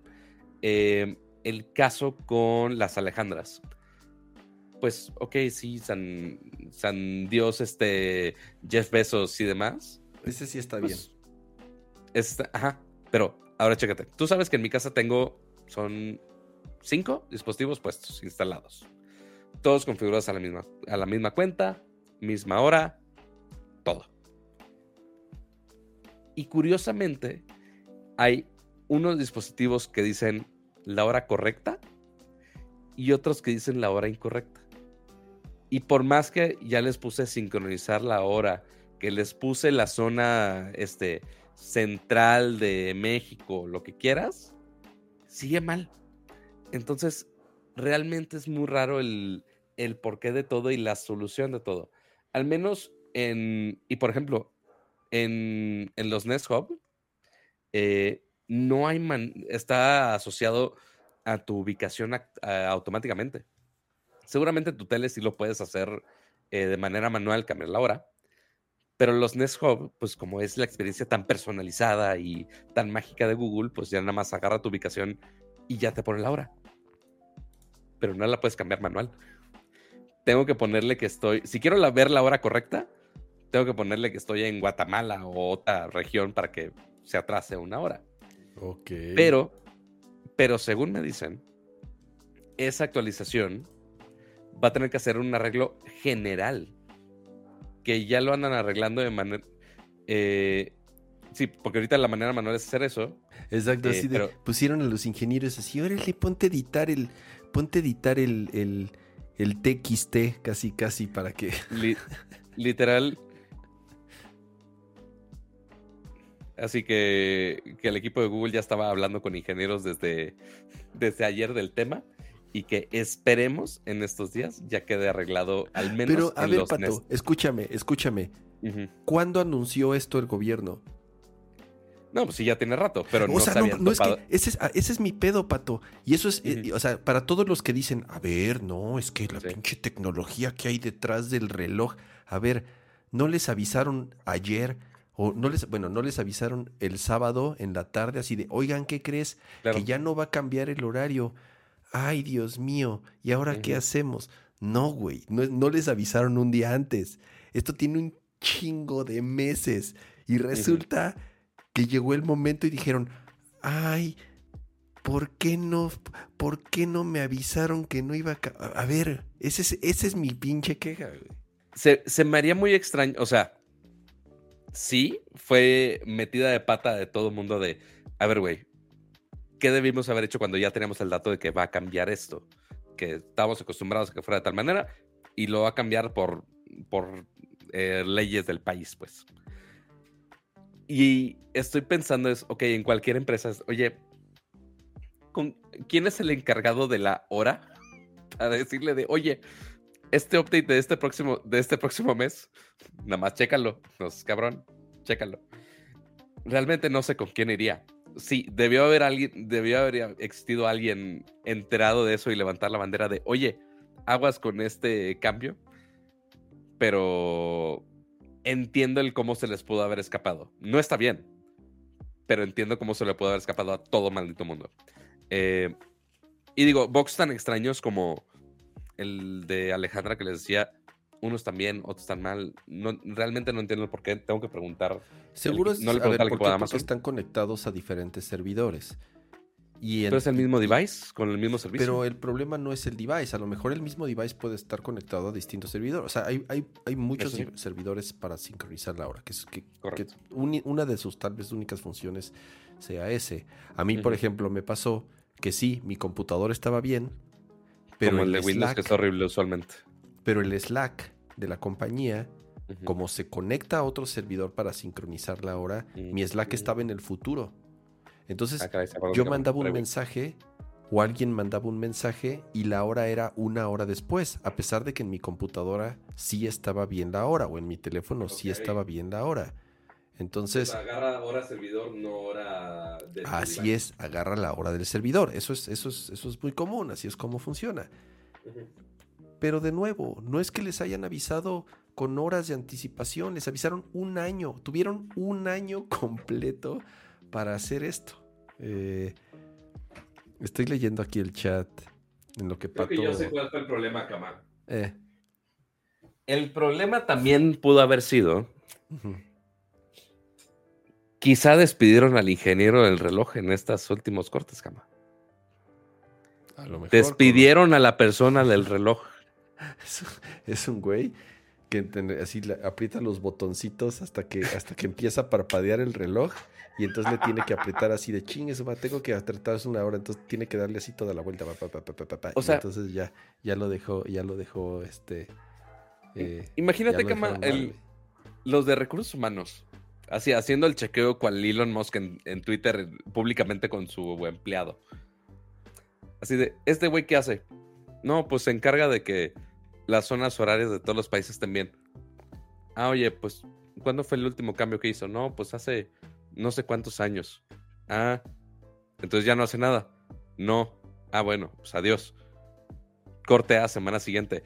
Ah, México cambió su horario. Es como puta madre. Ya no tenemos quien lo haga. Este, es muy posible. Es muy posible que eh, la persona encargada de las zonas horarias. Becario. El becario. El, becario de las horas. El becario de así de su chamba era cambiar la hora dos veces al año. Era su única chamba. Cambiar la hora dos veces al año y, y... mientras, mientras no estaba cambiando las horas de los sistemas operativos, era cuando se iba la luz y se cambiaba la hora de los microondas y de los hornos, él los ponía otra vez cuando, cuando regresaba la luz. Porque ahorita mi micro sigue hecho. diciendo que son las 3 de la mañana. Como dice, como dice, no sé quién dijo, mi estufa, mi estufa se adelantó. Sí, los microondas, o sea, todos los dump devices, está bien, pero te la compro son dumb devices, güey. O sea, son pinches dispositivos tontos que no están conectados a, o sea, a nada. Está bien, te la compro. Ahí literal nadie les avisó que no iba a cambiar eso. Pero un smart home device conectado al internet las 24 horas, los 24, o sea, los 365 días de la... Y que usualmente tiene updates diarios. Y está más preocupado por espiarte y por mandar información a los anunciantes. Están más preocupados por eso que por actualizar la hora o que una televisión de 40 mil o 50 mil pesos que acabas de comprar con el pinche sistema operativo más utilizado del planeta que es Android, no puede ajustar la hora de su reloj. Eh, cuando tuvieron un año para hacerlo, esa es mi queja, Pato. O sea, mi troleo es, es por eso. No hay justificación. No, me perdonan, pero no hay justificación para, para eso. Este, sí, sí, sí, a mi Nintendo 3DS se le pasó, pues sí, pero a ver, el pinche 3DS es un dispositivo de hace años que no está conectado al internet las 24 Y que ya no tiene updates. Y que no ha tenido updates en, no sé cuánto tiempo. Pues es obvio, es obvio. Entonces ya, ya manualmente le tuve ahí que, que cambiar la hora y no pasa nada. Pero el tema es de, eh, eh, ahorita estaban diciendo ayer en el chat, no, hay, hay personas que no pueden cambiar la hora. O sea, no hay manera de hacer un cambio de manual de hora porque no, saben o no se puede. Eso, eso, eso es todo. Em, es un caos. Se supone, al menos el equipo de Google ya me dijeron que ya están trabajando en ello. No he hablado con los de Amazon, pero seguramente también. Eh, ya habrá que ver cómo todos los partners hacen todo el rollout, porque sí hay muchos que sí dependen de Google eh, y seguramente de otros servidores y demás, como mencionabas el Slack, el Slack, perdón. Eh, pero pues a ver qué, cuánto tiempo tenemos que estar viviendo en multiversos de, de horas. Y como dicen en el chat de, eso fue lo que debió haber pasado en el 2000. Sí, sí debió haber pasado en el 2000. No, no, no, no fue tan caótico como ha sido ahorita. Pero bueno, Cama, se me hace que para no hacer esperar más, sí, porque si no, no nos va a dar tiempo de hablar de todo lo demás, porque si hay harto que hablar. Así que, vamos a la pleca. Vamos a poner plequita. Vamos a la pleca de videojuegos, la pleca de videojuegos. Y que aparte, esta semana, al menos ese gráfico, que al menos esta semana, ese gráfico de Star Fox fue relevante, pero ahorita hablamos al respecto. Ah, ya vas a empezar con tus spoilers, pato. No, yo qué, yo qué. Ah, no te hagas, no te hagas. Si yo ya pude verla dos ¿eh? veces, cama, ¿Eh? Ya todo el mundo pudo haberla visto al menos una vez. Yo no la he visto y ya dije, no sé si. Y no, no voy a dar spoilers, amigos. No sé si la voy a poder ver en cine, ojalá la pueda ver en cine, si no, pues ya. Me esperaré ahí a que esté en la bahía, ah, perdón, en las plataformas digitales. en la bahía. Ay, pero ¿quién está en la bahía de nuestra llamada Camalayon? A ver, espérame, espérame, espérame, porque ya sabes espera, que tengo hacer aquí un... Ya, ya saben que aquí es una labor logística bien bonita, bien divertida. Ahí va, porque si, yo estado vez. ¡Eh! Ya tenemos invitada. ¡Eh! eh. ¿Nos escuchas? Sí, sí. Nosotros a ti también. Ok, muy bien. Cool, estamos todos Buenísimo. Eh, muchísimas gracias, Pam, por estar aquí de vuelta eh, en una edición más de Nerdcore Podcast. ya sabes que cuando la ocasión lo amerita, no nada más cuando la ocasión amerita, si tú quieres entrar así algún día y nada más nos avisas y, con todo gusto, ya sabes, te invitamos, pero... si en vivo estamos diciendo alguna barrabasada y nos quieres gritar y darnos nuestro zape, dices, cama, méteme la llamada. Méteme. Así, necesito entrar a gritarle a Pato por andar hablando barra, barrabasadas de Resident Evil. Exacto, pides tu cambio, ya banqueo, banqueo a Pato o me banquean a mí y ya, y ya, ya entras tú. Eh, pero bienvenida, qué chido que, nos pudiste acompañar. Eh, tengo la mala costumbre, no nada más contigo, tengo la mala costumbre de, avisar a los invitados o de avisar a personas que quisiéramos invitar al programa de última hora. Entonces es muy común que me manden por un tubo, es normal. Pero ahora sí te avisamos con, anticipación. Eh, muchísimas gracias por estar por acá. Y a ver, Pato, nada más igual para la, la introducción rápida. Tú ya acabaste Resident, ¿verdad? Yo ya acabé Resi. Ok. Eh, Resi 4, el remake, porque, ojo, yo sé que eh, Pam, nada más de escuchar mis opiniones en shows pasados o de algún tweet, posiblemente me odia, pero así un poquito, poquitito, nada más. Porque, ojo, aquí a diferencia de muchos que yo sé que Resi 4 era el gran clásico de culto, de el mejor Resi de la vida para muchos y demás cosas, yo jamás lo había jugado. Eh, ninguna de las versiones, yo sé que se ha porteado en. Es casi como Doom, casi en todos lados se puede jugar. Eh, pero justo me esperé a que ya saliera el remake. Y ya, ya pude terminar el maldito remake el lunes a la 1.30 de la mañana. Con mucho, con mucho estrés. Con, así con calificación B para que no me dieran el maldito. Este. El trofeito, ni los perks, ni el disfraz que te dan por tener calificación A al final. Eh, pero ya, ya puedo opinar porque ya terminé el maldito juego. Este, y sí, digo maldito porque, uno, porque dice evil en el nombre, y dos, porque seguramente me sacó muchos pelos y muchas canas del estrés.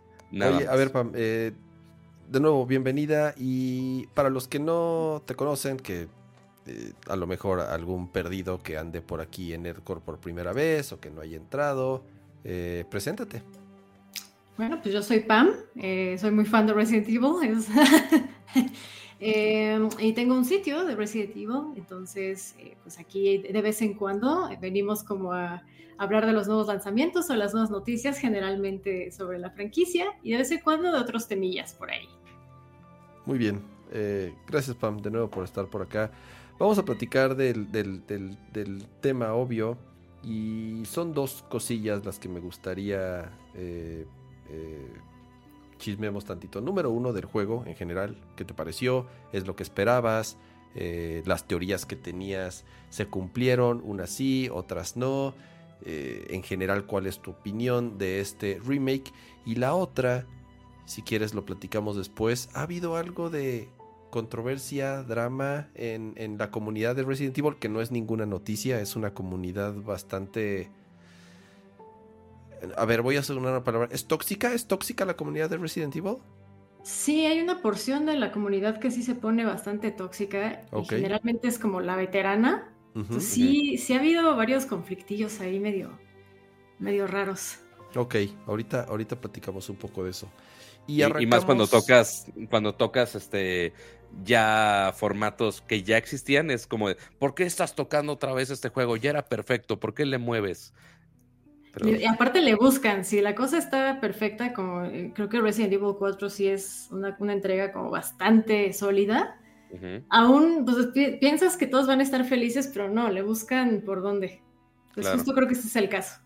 hablando de eso, ¿qué, ¿Cómo nos enteramos de esto? O sea, tú, yo sé que tú publicaste desde hace tiempo, cuando empezaban los primeros rumores de, que este iba a ser el siguiente remake, un poco también siguiendo la lógica 2, 3, que sigue, 4.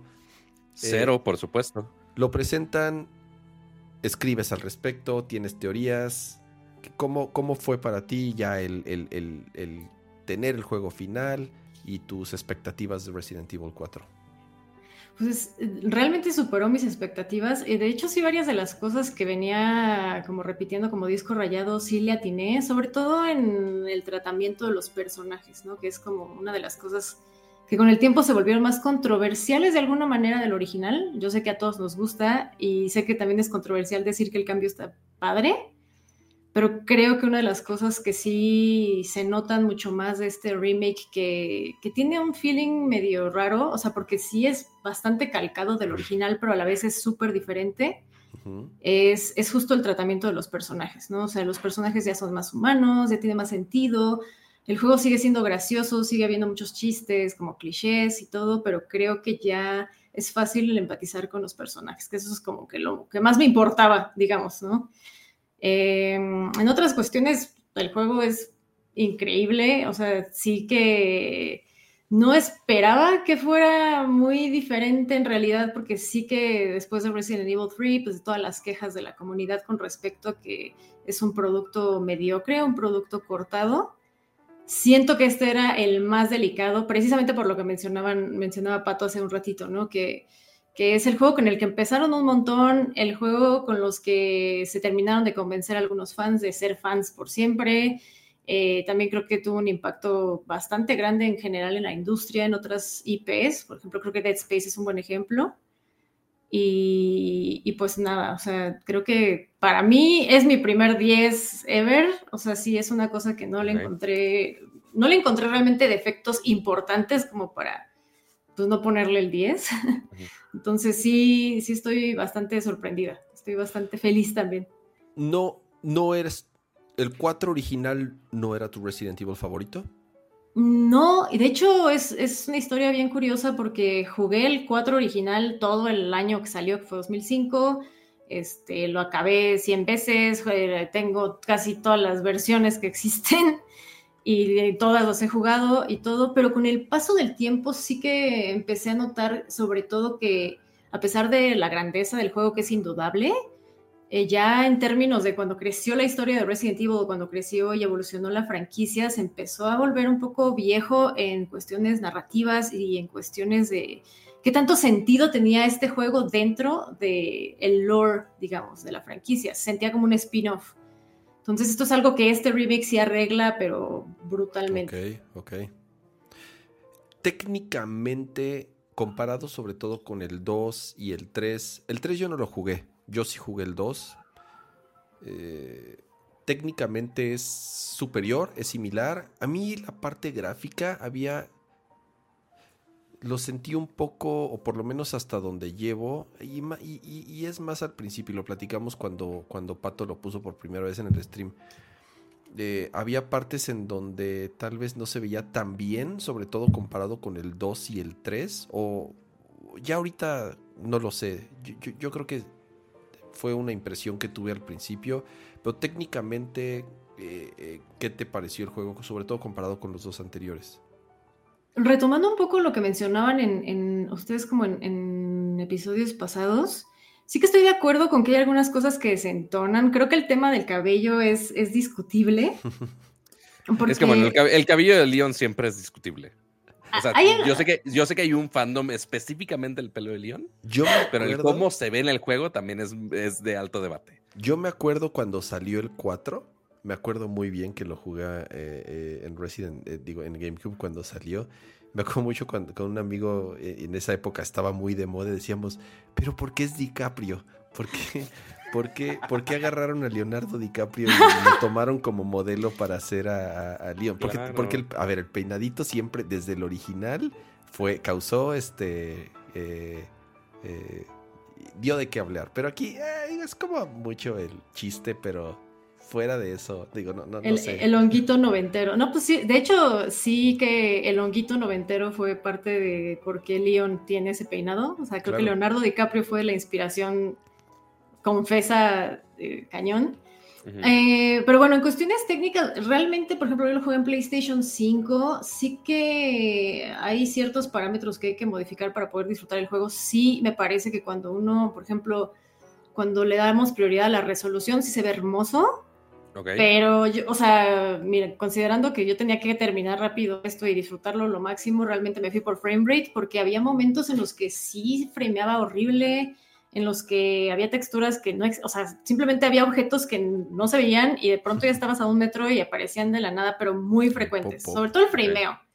Mm. Y, y, por ejemplo, el tema del cabello, no hay un punto, no hay un término medio en donde se vea bien, o sea, como realista, como que no desentone, porque si uno lo pone en el modo, le llamo el modo Olaplex, que se ve muy bonito, así todo muy sedoso, el pelo de todos, desentona.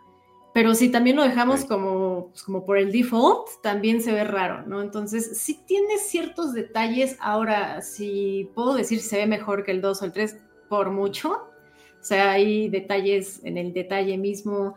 Eh, me gusta un montón también los cambios de temperatura que hay. O sea, sí hay un montón de detalles, pero también creo que como es un juego repleto de assets, repleto de contenido, es como más complicado que sea perceptible, digamos.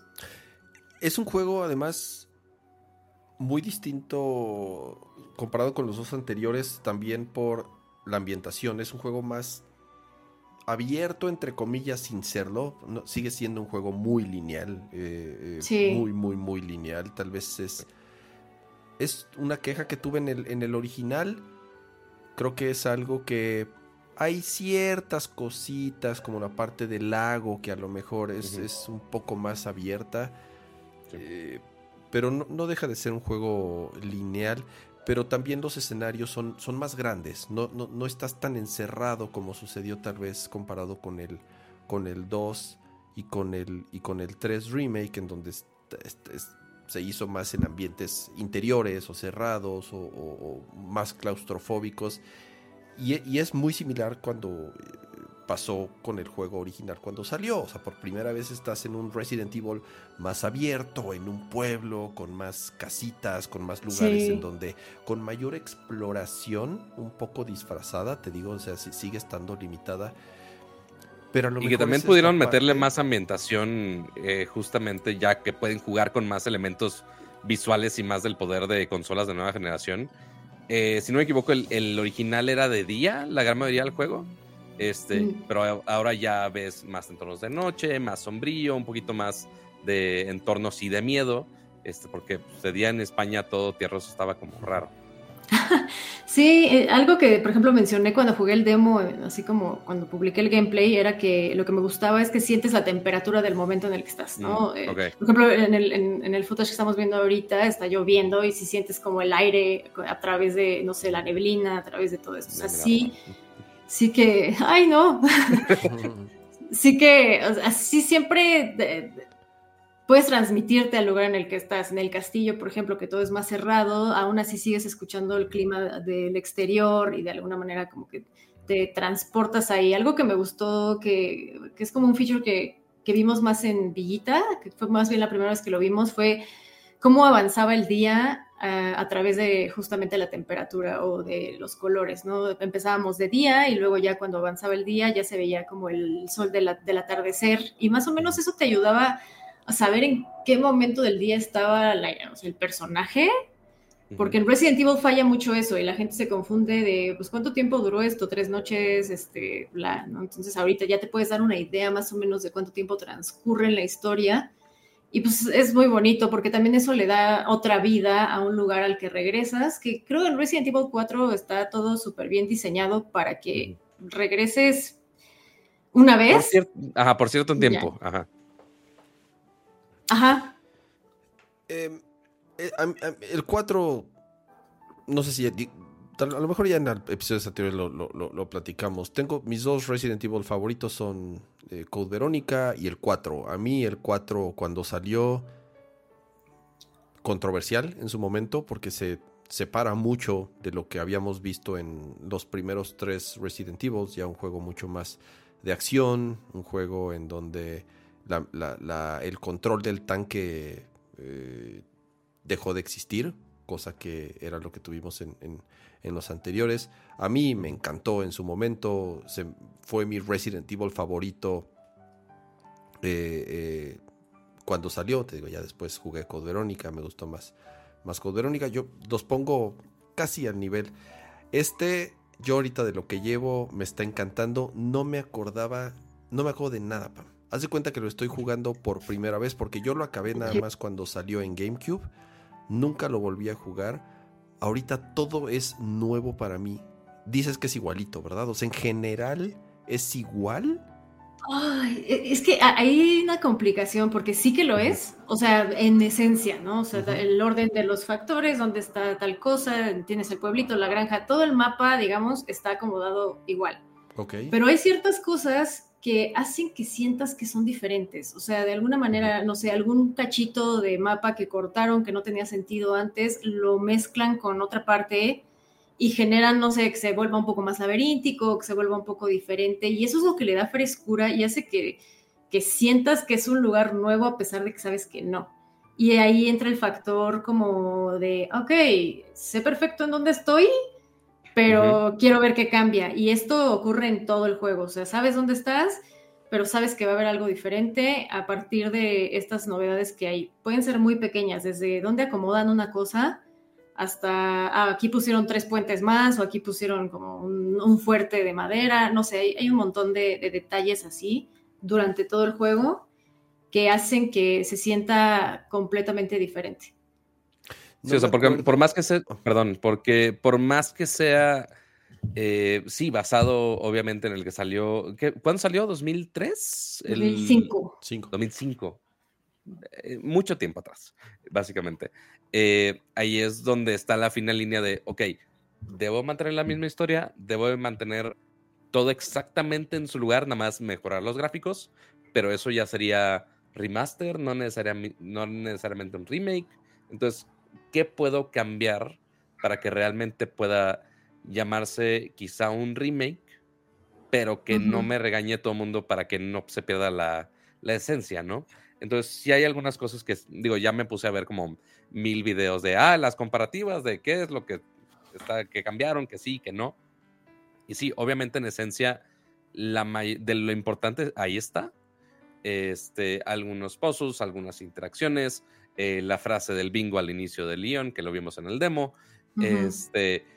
Y de las batallas sí se dieron la libertad de modificar algunas cositas. Este. Manteniendo obviamente los big bosses importantes. Sé que quitaron algunos. eh, pero sí cambiándolos y quizá mejor, mejorando un poco la experiencia, eh, haciéndolos un poquito más temibles como, como voces, ¿no? Porque en su momento, y más con gráficas de ese entonces, se podría ver un poquito más caricaturesco, cuando aquí ya podría ser muchísimo más terrorífico pelear con cierto monstruo que se transforma en tal cosa, o cierta persona que hace tal ataque, o X, o sea, mil cosas que no voy a spoilear, pero sí, sí cambia un poquito, pero para bien el Señor de la Sierra, que si te ataca así, que así antes nada más se movía. Este, los Quick Action Events, ya no hay tantos Quick Action Events. Eh, nada más cuando te atacan así directo y tienes ah, que reaccionar con el antes cuchillo. el juego tenía muchos Quick Actions. Y ya, esos, esos, esos ya no. El parry tampoco estaba, ¿verdad?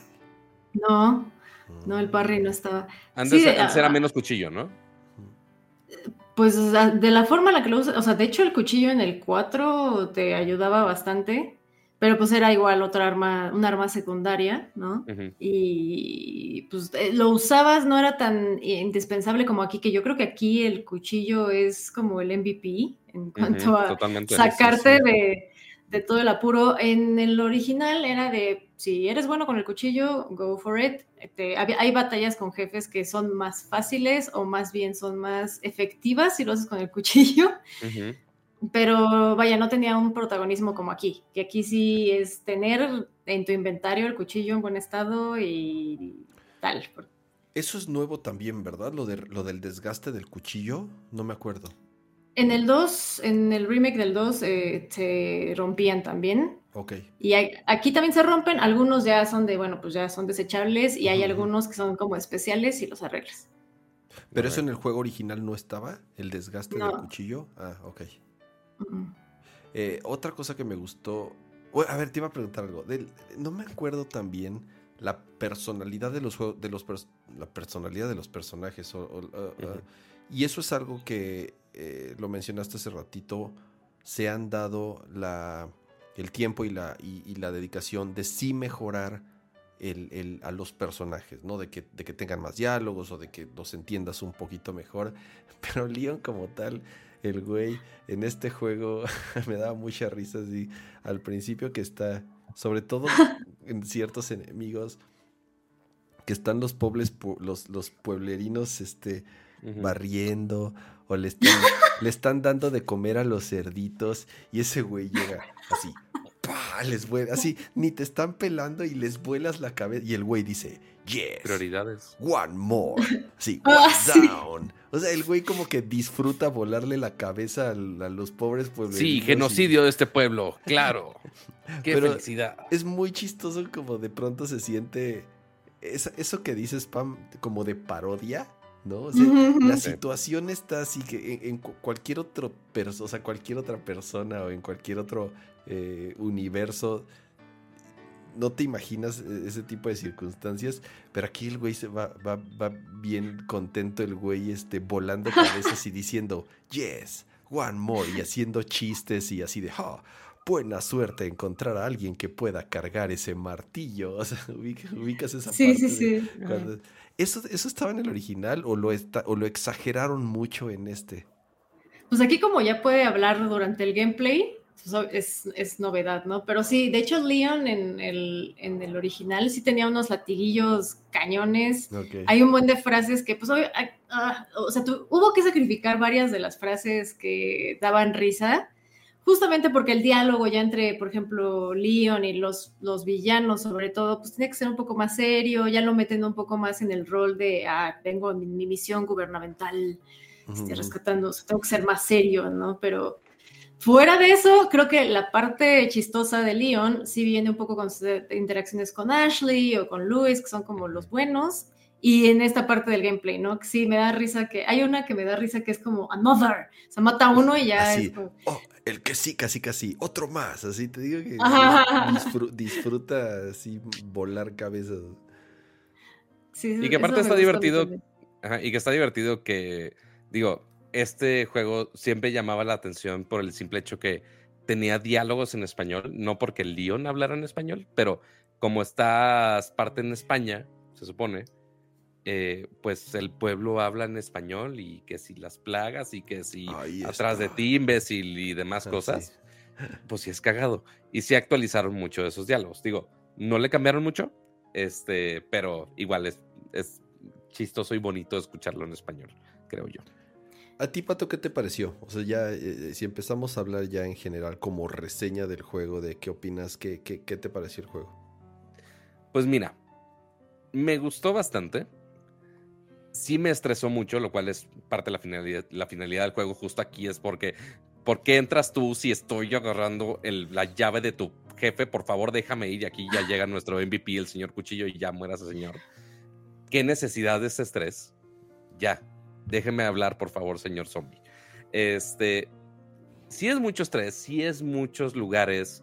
Eh, lo único que me, lo estuve streameando mucho de esto lo único que medio me causaba problema es que de repente tenías que saber muchas cosas de las dinámicas del juego anterior. De, ah, oye, es que tenías que entrar al pueblo, pero haber tirado todas tus armas antes y podías entrar a tal túnel para que te dieran tal UCI o una madre así. Es como de, ¿y cómo yo como mortal sin haber jugado el juego? y no estaba en alguna de las notitas o algo así, porque luego, ese tipo de cosas. Ah, yo, sé que es una jugada ya super pro gamer move este, y demás cosas. Este, pero sí, todo el mundo de no, güey, este, lo debiste haber sabido, eres un idiota. Es como de. Yo no sé ni de qué estás hablando, pato. Te digo algo, como, yo lo estoy jugando como, como pinche Doom. O sea, ok.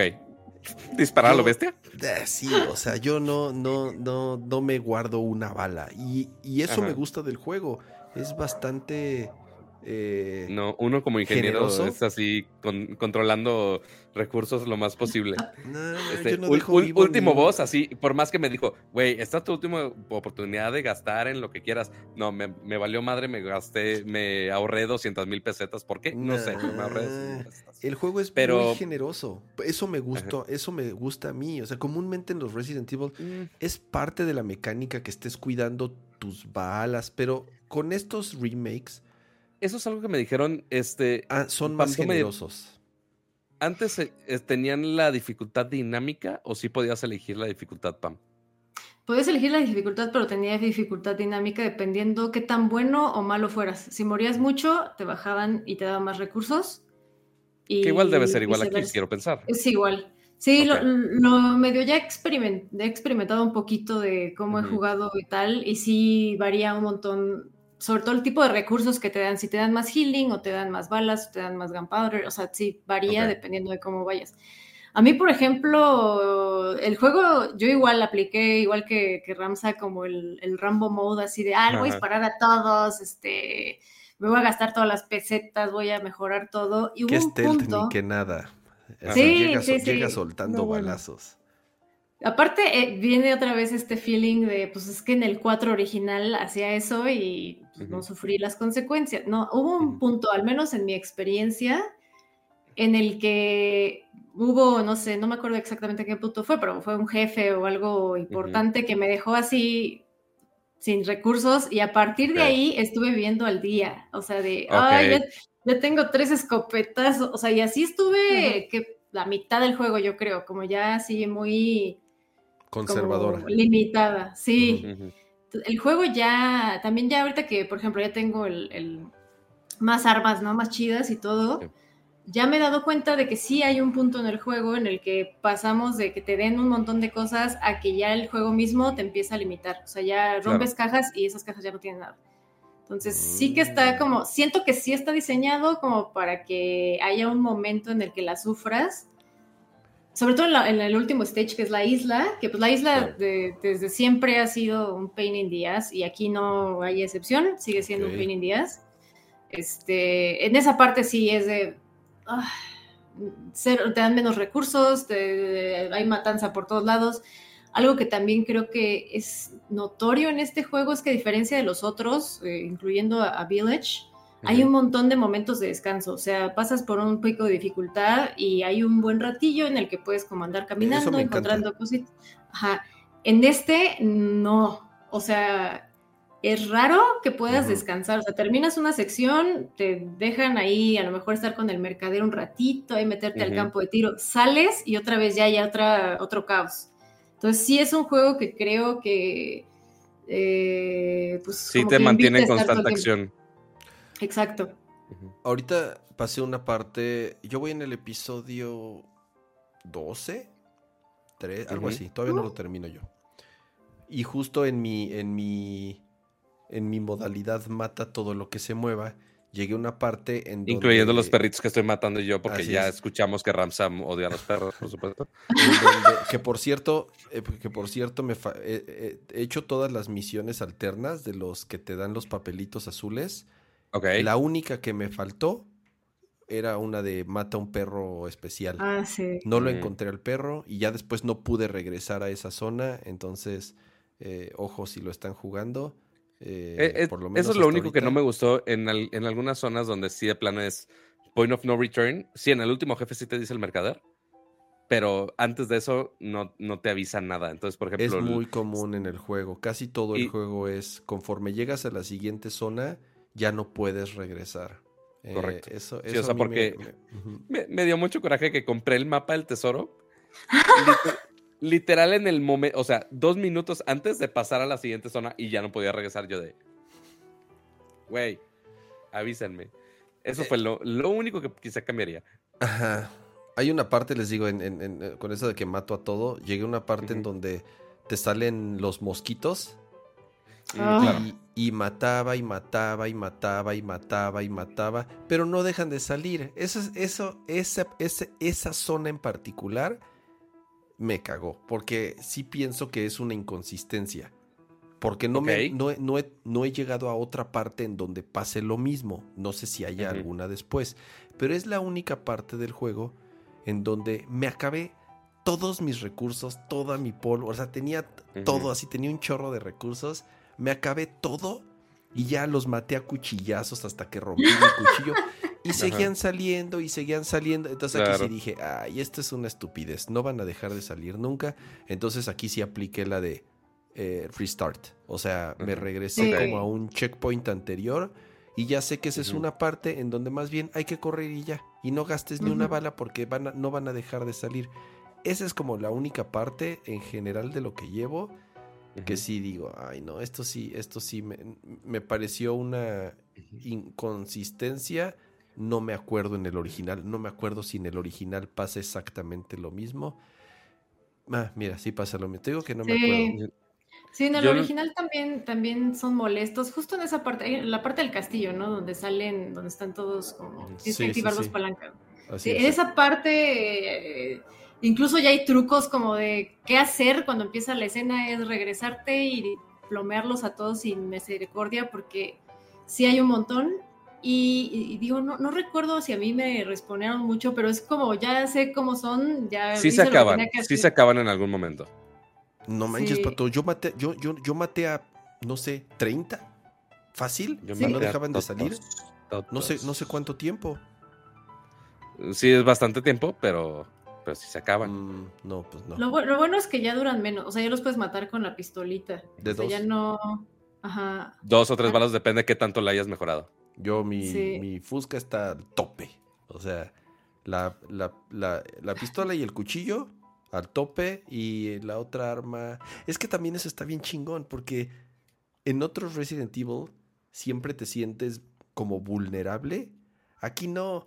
Aquí eres una pinche máquina de matar con todo el armamento. no, bueno. Tienes todas las armas a tu disposición. Hay un montón de armas. Hay un chorro de cosas de todo tipo.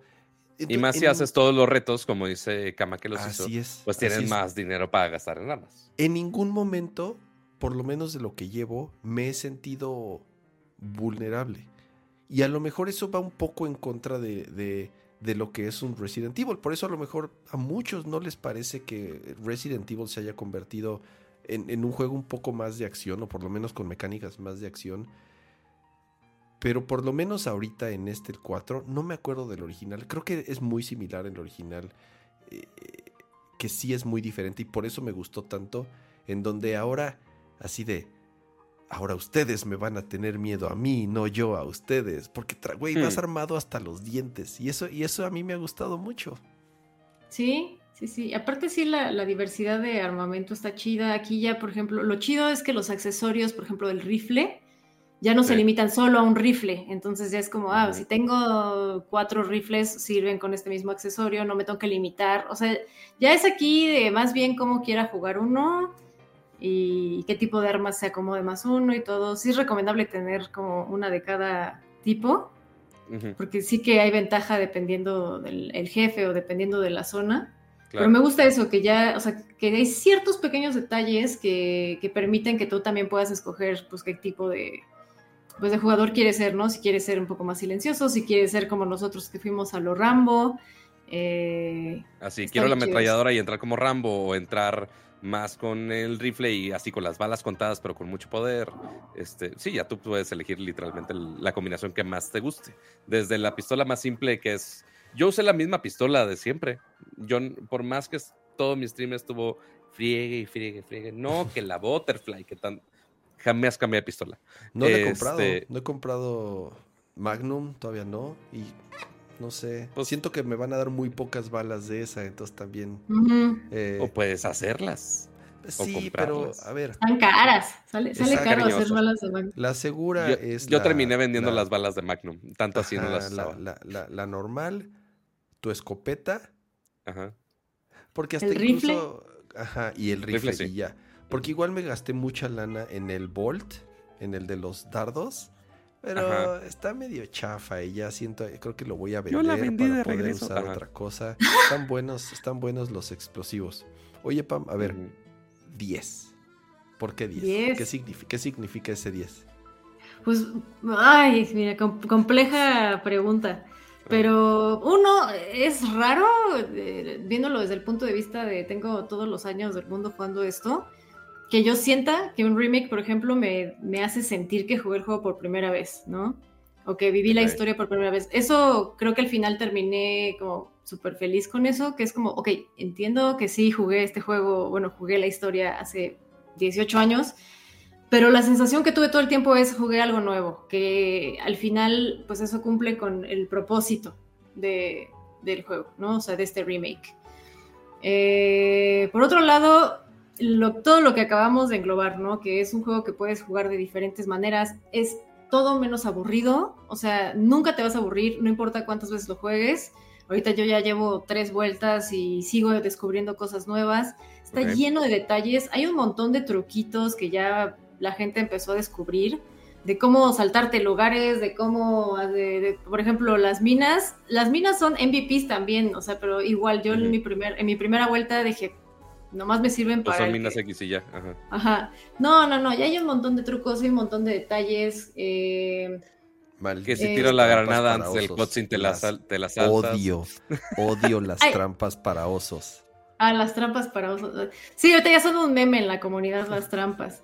Eh, un montón de detalles. O sea, creo que eh, también creo que lo que más aplaudí en, mi reseña fue justamente esto del tratamiento de los personajes, el tratamiento del juego y creo que la demostración de podemos tener, si bien las raíces que tanto protegen los, los veteranos, que es como, ay, no me toques mi juego súper clásico y es que el, el, típico discurso de, es que este juego no necesita un remake, creo que este juego demuestra que no es que exista una necesidad o no, sino más bien se puede volver eh, un poco en el tiempo y mejorar o, como decían los directores del juego, no es tanto que lo estén viendo como, no estamos mejorando el trabajo en realidad, estamos complementando eh, los, años de desarrollo del original con los años de desarrollo de este para generar una pieza que sea el resultado de ambos, ¿no? Y creo que esa, esa parte, eso que dijeron los directores, se ve expresado aquí cañón precisamente es, un poco de, ok, no es una calca, es, una, es más bien el juego original con un montón de adiciones que lo, que lo enriquecen muchísimo.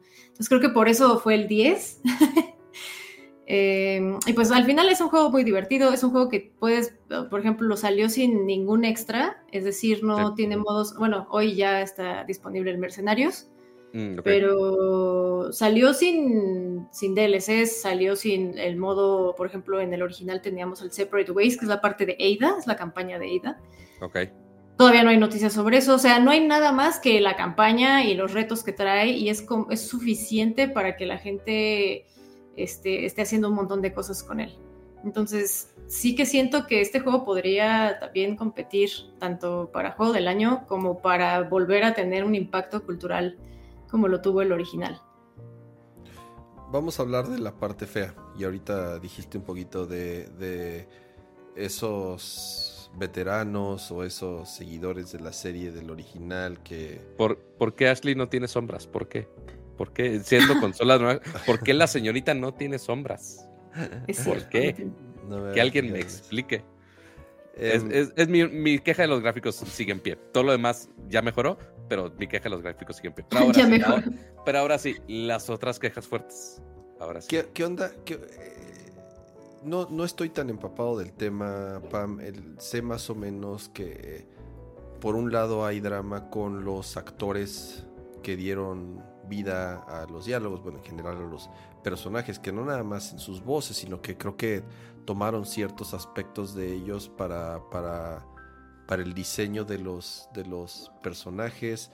Me los andan eh, amenazando para variar. No sé por qué a la gente les gusta amenazar de muerte a, las gentes en Twitter. ¿Qué pasa? ¿Qué onda? ¿Qué, cuál es el drama que hay ahorita en la comunidad? Porque no es nada más uno, ¿verdad? Hay varios, eh, el de la actriz, sobre todo, bueno, nadie se quejó de nadie, digo, de Ashley, por ejemplo, pues nadie, ¿no? Pero Ada tuvo cambio de actriz de, voz y de performance. Pero, eh, mira, es difícil traducir por qué la odian. La gente dice que es porque no les gustó la actuación. Sí que es diferente. Ahora, el personaje de entrada ya no es tan sigue siendo Ada, Ada tiene esta esencia medio fataloide y todo, pero bueno, aquí es como que más buena onda, digamos. Entonces, eh, pues como que a la gente no le gustó la actuación, pero la realidad es que el hate viene de que la actriz Lily Gao, la actriz que le dio la voz, eh, salió en los postcréditos de la película de Welcome to Raccoon City, la última, el reboot cinematográfico, y a la gente no le gustó, o sea, salió 3 segundos, 30 segundos, y la gente dijo, ay no, esa Ada Wong fea, ¿qué onda?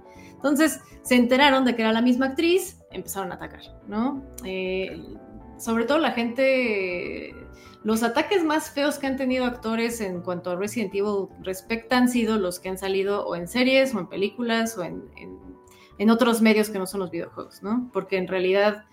Eh, actores que participaron en videojuegos, normalmente hasta están involucrados en la comunidad porque la gente los trata súper chido y todo, pero aquí pues fue más bien, siento yo, desde mi perspectiva, creo que, fue por que ya había un, precedente con, esa actriz. Entonces fue como de, ah, tú saliste en la película, entonces no tienes derecho a estar en los videojuegos. Y bueno, le empezaron a dejar comentarios. Porque es una regla que existe por alguna razón.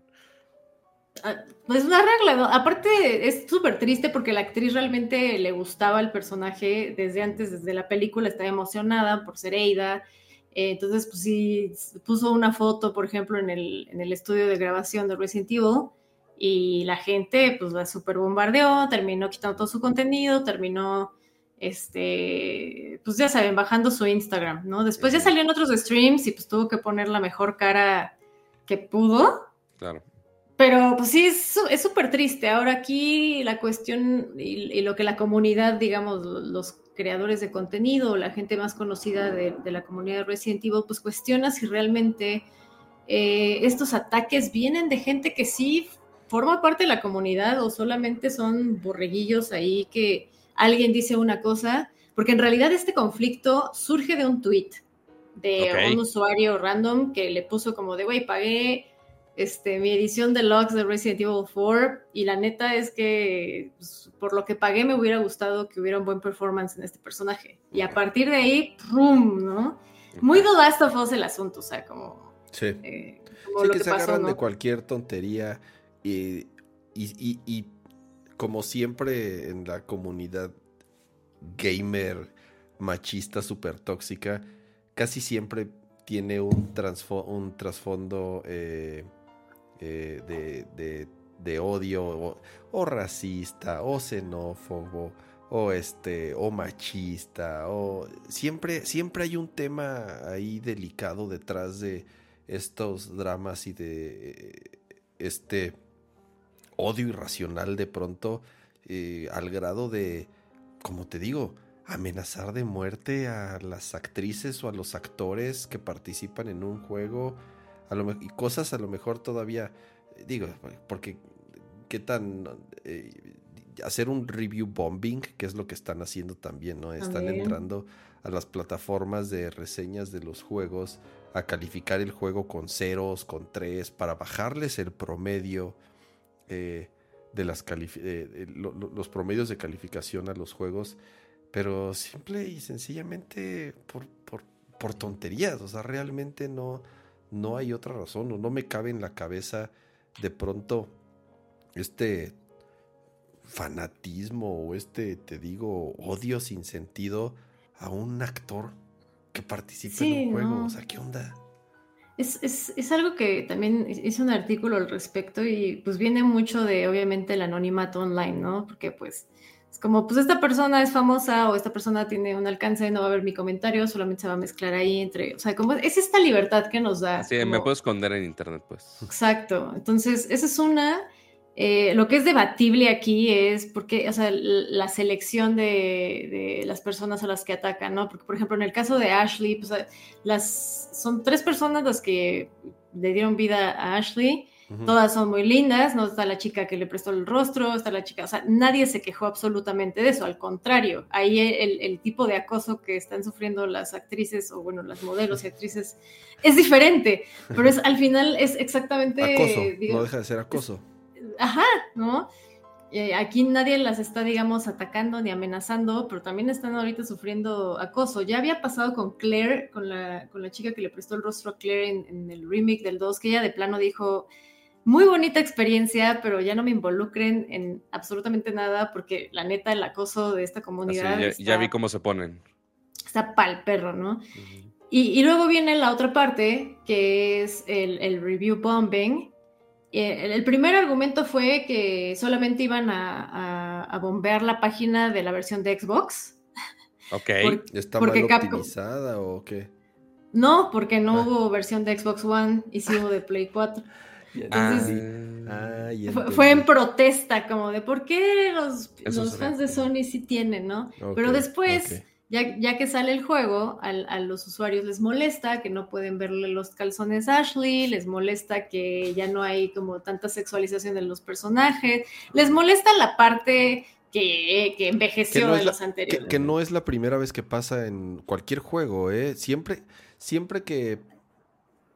A ver, es muy común que en los juegos, que en las versiones japonesas de los juegos, y yo ya lo he dicho muchas veces, o sea el japonés sí, sí, sí, de pronto sí pinta su raya, sobre todo en esos temas, eh, por su cultura, no sé, no quiero meterme en esas ondas, pero, pero sobre todo luego con el tema de las edades de los personajes, ya sabes, ah, tienen unos fetiches muy particulares. Y a veces cuando llegan las, los mismos juegos a, Europa o a, o a América, pues sí tienen que hacer ciertas adaptaciones para que no estén tan cochinones los juegos como los hacen allá. Y puta, eso es lo, eso es lo peor que le puedes hacer al gamer con G mayúscula, como yo les digo. No, porque se sienten ofendidos de que están alterando la visión del artista y puta, o sea, eso muy cañón. Pero bueno, ahorita es porque no le puedes ver los calzones a la a la mona. A la Ashley, eso es lo peor que les pudiste haber hecho, ¿verdad? Sí, no, por ejemplo, desde que empecé a hablar del tema, sabes perfectamente, yo por ejemplo sé perfecto que si abro esos temas, mi comunidad me va a funar, ¿no? Como llaman.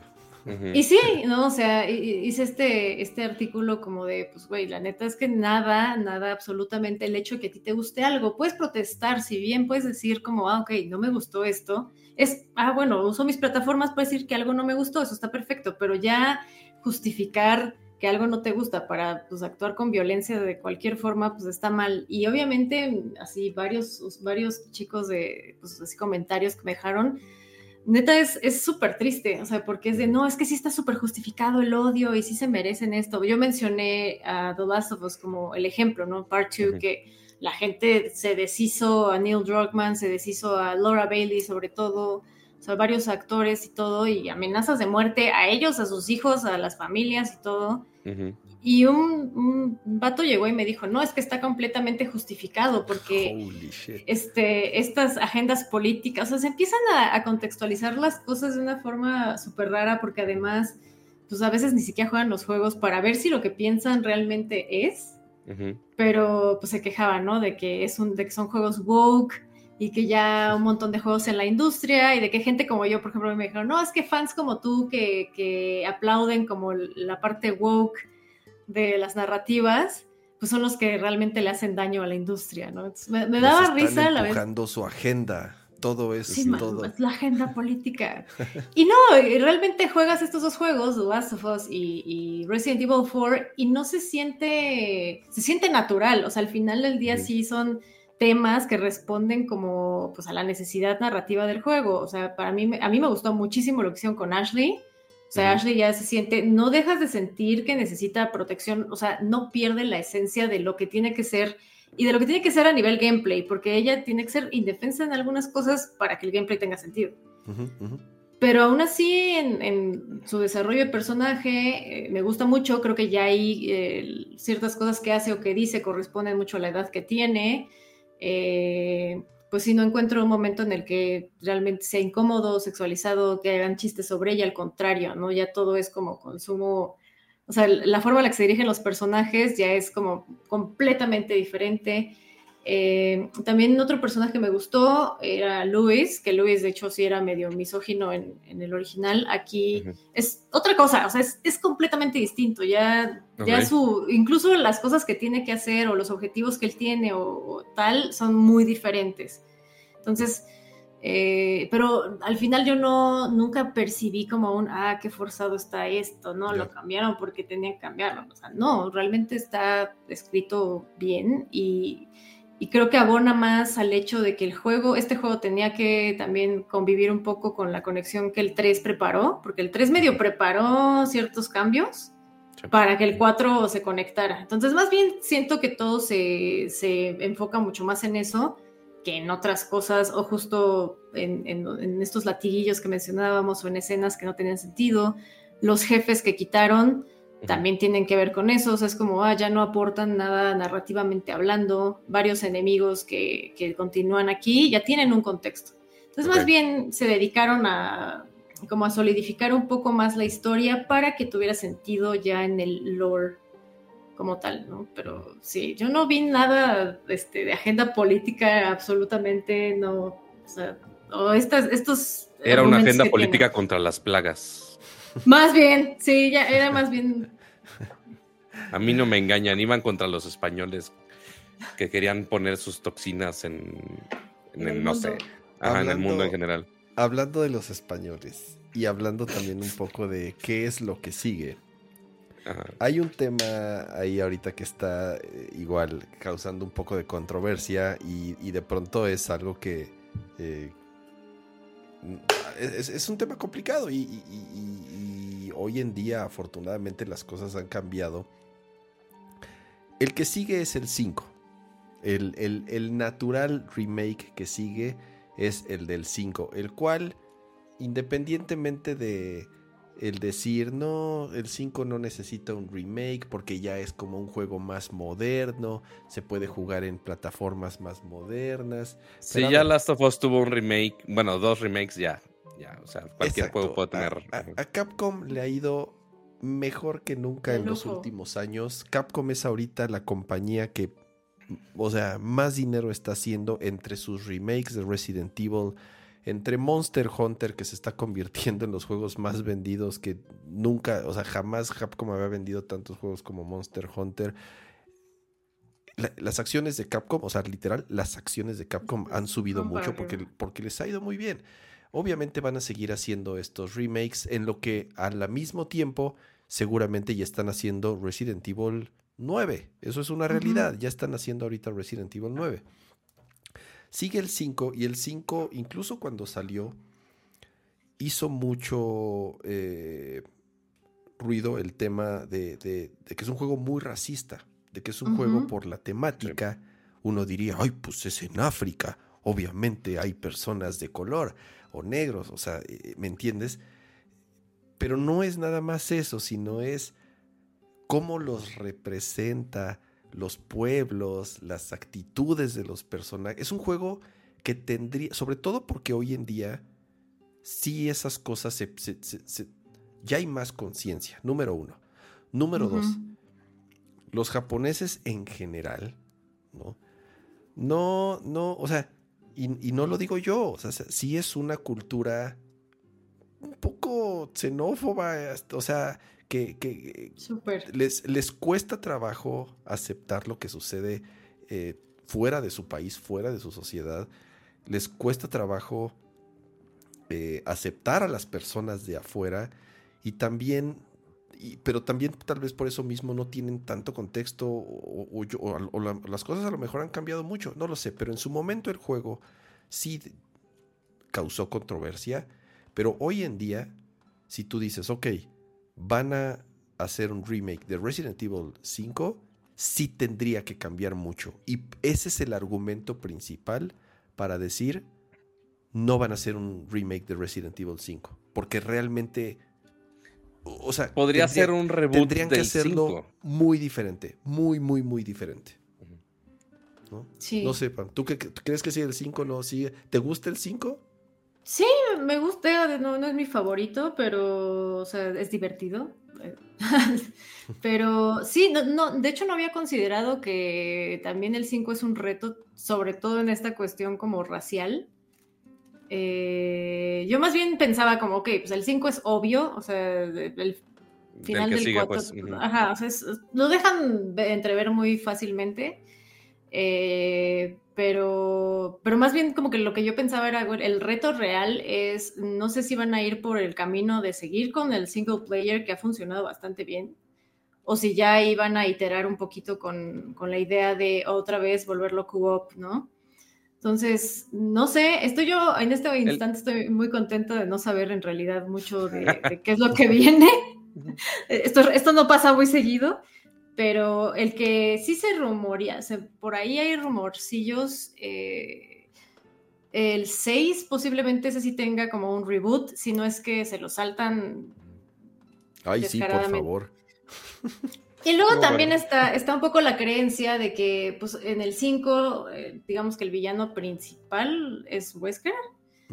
Y, hasta ahorita, si consideramos que estos remakes como que apelan a gente que, a gente nueva, pues realmente a la gente nueva no le has platicado quién es Wesker. Para ellos no es tan importante porque no ha existido en sus, como sus periferias, en sus mundos. Entonces también está la idea de, pues, maybe, como viene el 30 aniversario, o, o finalmente venga Cold Veronica, que yo no creo, pero a lo mejor estoy mal. Se vale soñar. O, de plano se lanzan con el primero, ¿no? O sea, con, otro remake del uno. Y así le dan contexto a Wesker antes de ya traerte el 5, ¿no? Pero ¿Y el cero? El cero también, digo, el cero ya lo tenían que haber movido, o sea, movieron el 2 y por ende ahí se mueven cosas del cero. Yo desde hace un montón la neta sí digo, sería muy buena idea porque el cero tiene un buen de potencial, tiene una parte de la historia como muy importante y chida. Y más safe que el 5. Este, mucho más. y, sí, mucho, mucho más safe, o sea, mucho más cliché, mucho más cinematográfico. O sea, pueden hacer mil cosas con el cero y con el uno y no se meten tanto en líos. Este, pero sí, el cero tiene, tiene un defecto que es el item management, es el peor item management de la franquicia. Y si lo remakean, sí creo que nos ayudaría muchísimo tener esa versión con algo ya rejuvenecido en ese sentido. Pero no, digo, hasta ahorita no, no es un hecho, nada. Creo que el problema del 1 es, digo, el 1 es un gran juego por lo que significa pero bueno, el remake que hicieron del 1 es muy bueno. Pero sí es un juego, creo yo, que va, a ser muy difícil modernizarlo por la misma esencia que tiene. Y que va a ser muy complicado, sobre todo comparándolo con estos últimos, sobre todo con el 4, eh, que sí aprovechan que la misma esencia del juego es muy diferente. En el 1, por más que le hagan cosas, va a ser, híjole, no sé, no, no sé, no sé, tendrían que cambiar mucho del juego para que se sintiera moderno. No nada más en las mecánicas, sino en los puzzles, en, la mansión, o sea, en la misma, insisto, creo que es un juego complicado por, por cómo es, que en su momento eh, fue extraordinario y el remake es, a mí me encanta ese remake que salió en, en GameCube eh, eh, del, del 1, es, es, es, es un gran remake del 1, pero sí se siente ya muy viejo y no sé qué tanto puedan hacer para que se sienta un juego moderno. Eh, el 2, es que incluso el 2, como dice Bruno, es que se va a sentir como el 2. Pero incluso en los originales del 1 al 2 eh, cambia mucho. O sea, sí, sí, hay, sí es un brinco, en mi, en mi opinión, sí, sí se siente mucho el brinco del 1 al 2 hablando de los originales. El hecho de ser dos historias separadas. Eh, de que el, juego se desarrolla en, más, un poco, un poco lugares más variados, eh, no nada más en la mansión y en las, en, los, en las afueritas de la mansión. Va a ser un poco, no sé, me cuesta trabajo pensar que, que, que se va a sentir el juego moderno como lo han sido los otros remakes. Code Verónica es el otro que a mí me gustaría que, que, que obviamente ser, ser de mis favoritos. Que estoy seguro que si lo juego ahorita, hace muchos años que no lo juego, estoy seguro que si lo juego ahorita ya me, costaría mucho trabajo jugarlo. O sea, ya ese es el tema. Ya con los remakes, jugar los Resident Evil originales y es así de fuchila. Yo ya, yo ya no, yo ya no, es que, no puedo. Digo, así como ahorita Pam dijo, oye, el item management era horrible en el cero, creo que dijiste. Sí. Este, aquí, o sea, aparte de sí mejorar gráficos y quizá algunos combates, pues también agregan muchas cosas que ahorita ya estamos acostumbrados, son cosas de quality of life. O sea, desde cosas que ya ni nos damos cuenta ahorita, oye, loadings. No vemos ni un, ni un maldito loading nada más eh, cuando hay final de capítulo. Fuera de ahí, Güey, el autosort, el autosort del. El autosort, exacto. El autosort del portafolio. O sea, bravo, güey. O sea, es maravilloso. Entonces, hay gente que se quejó de eso, ¿verdad? Déjame adivinar. Ah, sí, claro. De hecho, los fans son como de, ay, si no eres fan si usas el autosort, porque pues Era parte del reto. Era parte, pero no, el autosort es de, güey, estoy en medio de una batalla bien buena, no voy a estar media hora como dando mis sprays, ¿no? Eh, pero creo que en, cuestión de esto no lo mencionamos hace rato, pero creo que en cuestión de UX, los menús y todo esto simplificaron un buen de cosas para ya sacrificar esta necesidad de, ah, es que el aire management era muy importante en Resident Evil. Aquí es de, pasa el menor tiempo posible combinando plantitas. Este, me gusta un buen que ya hay un menú en donde tienes toda la lista de, pues, de lo que puedes combinar con lo que tienes. Y venga, bye. O sea, todo es iconografía rápida, todo, vámonos, o sea, me gusta saber dónde está Ashley o cómo está Ashley por el iconito que tengo ahí a un lado. O sea, creo que en ese sentido mejoró también brutal. Y, y sí, yo sí agradezco el autosort. Sí, es como, mira, la primera vez que abrí el portafolio acomodé por nostalgia. De vez en cuando sí me daba flojera, agarraba una planta y la mezclaba. Y ya, pero no, no manches. O sea, hay un momento en que estás tan metido que, que no quieres estar acomodando Tetris. No, y hubo algunos que hasta se daban cuenta en el tercer o cuarto capítulo de, ah, hay un botón de autosort y yo aquí perdiendo mi tiempo. Este, donde más gasté tiempo fue con, la, con el vendedor. De repente de, oh. ah, oye, tengo que hacer un tesoro. Ah, bueno, dejas algo, armo el tesoro, déjale, pongo las gemitas, ahora sí se lo vendo, regreso, tengo que checar los valores de las armas, a ver si me conviene esta, me conviene la otra. No sé por qué las comparativas te los hace con las configuraciones bases de las armas. Entonces, si tengo ya mejorada X pistola, la tengo con potencia mejorada, pero si le pones compare, te lo pone comparando con, la edición base. Entonces, mm. está raro de, ah, oye, tengo que checar cuánto tiene en verdad mi pistola para realmente configurar con eso. O sea, pero en general hay muchas cosas de UX que ya no tienes que sufrir como pensaríamos en, juegos anteriores eh, de hace algunas décadas atrás. Y sí, o sea, justamente esos remakes dan no solamente espacio a mejoras gráficas, de desempeño, a sacarle todos los cuadros por segundo, sino que justamente arreglar las cosas de quality of life que hacen que ayuden a que puedas disfrutar más el juego en general por parte del, del UX también. Y qué bueno. Sí. O sea, qué bueno que mejor se tomen ese tiempo en eh, y tanto ellos como developers y tú como jugador, en vez de estarte preocupando, o sufriendo o angustiarte por esas cositas que a lo mejor en su momento cuando salió el juego sí fue hecho con eh, a conciencia de que era parte de, pero ya no, o sea, ya ahorita y con las limitantes que había de la tecnología también. No, afortunadamente ahorita ya hay otras cosas por las cuales vas a disfrutar el juego en, un contexto actual, en una consola moderna, que a lo mejor, te digo, en su momento era porque era lo que había y era la forma en la que eh, se programaban, o sea, eh, por lo menos querían que el juego funcionara. Y ahorita no, esas cosas de quality of life, como le dicen, ¿no? O sea, de mejor juega y enfoca tus esfuerzos en esto, que sí es lo nuevo, y no tanto en estas tonterías que a lo mejor sí al principio estaba chidas, pero ya 20 años después, pues ya es lo último que, te quieres estar eh, preocupando. Pues miren, eh, ya para pasar al siguiente tema, súper recomendado. A mí me está encantando. Yo creo que ya lo acabo, lo voy a acabar ya este, este fin de semana. Me ha estado costando un poco de trabajo ahorita que están mis hijos, están de vacaciones. Estoy jugando. Sobre todo el, el, que está un poco más grande, pues ya entiende un poco más.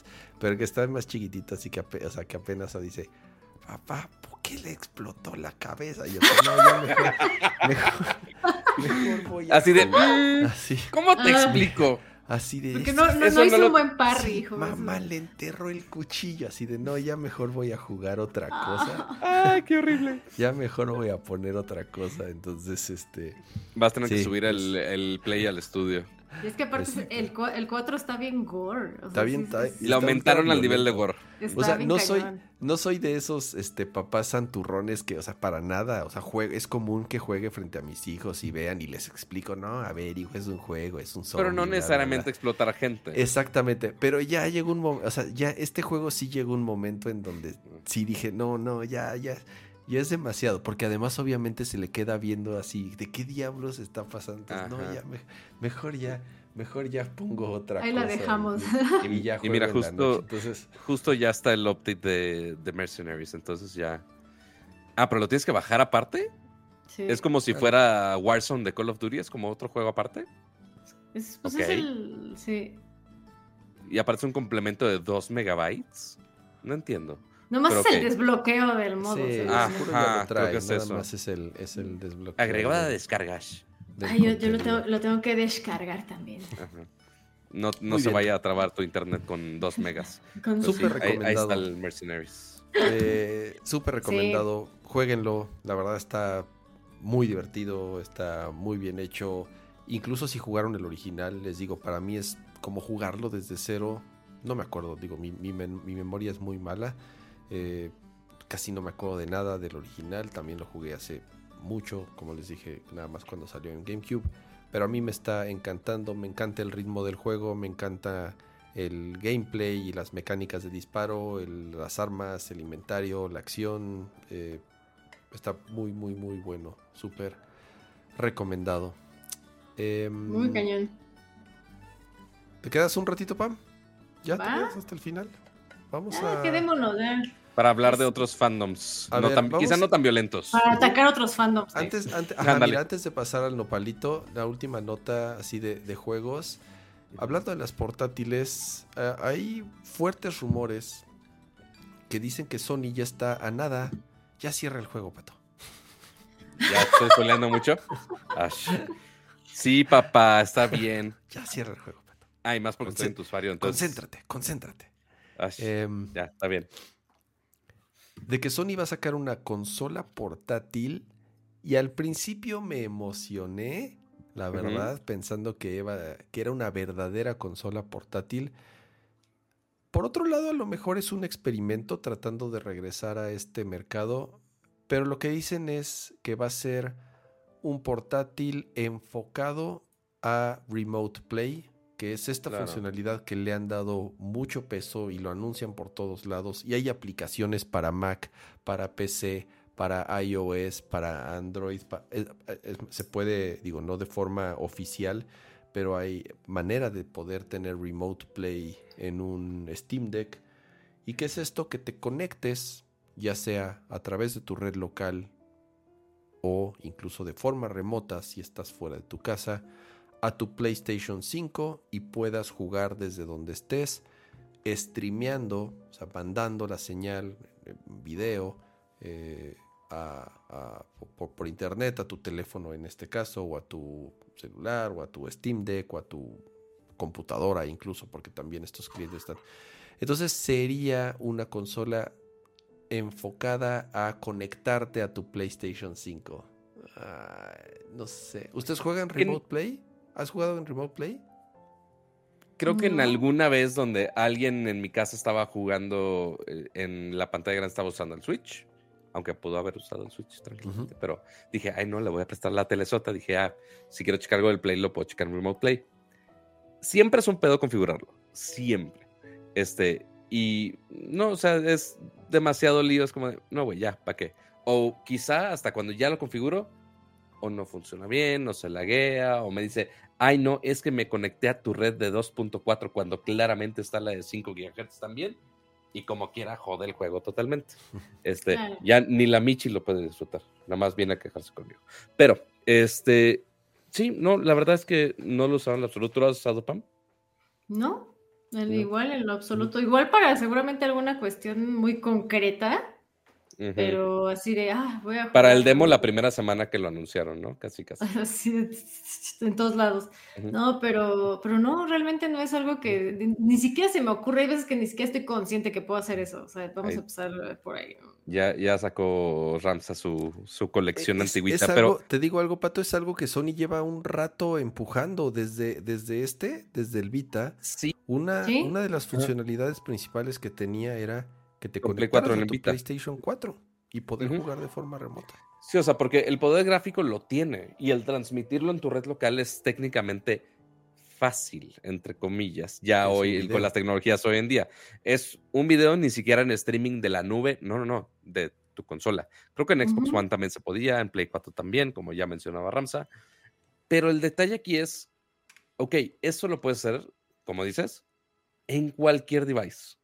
Lo puedo hacer en mi iPhone, lo puedo hacer en mi Android, lo puedo hacer en mi PC, en donde sea.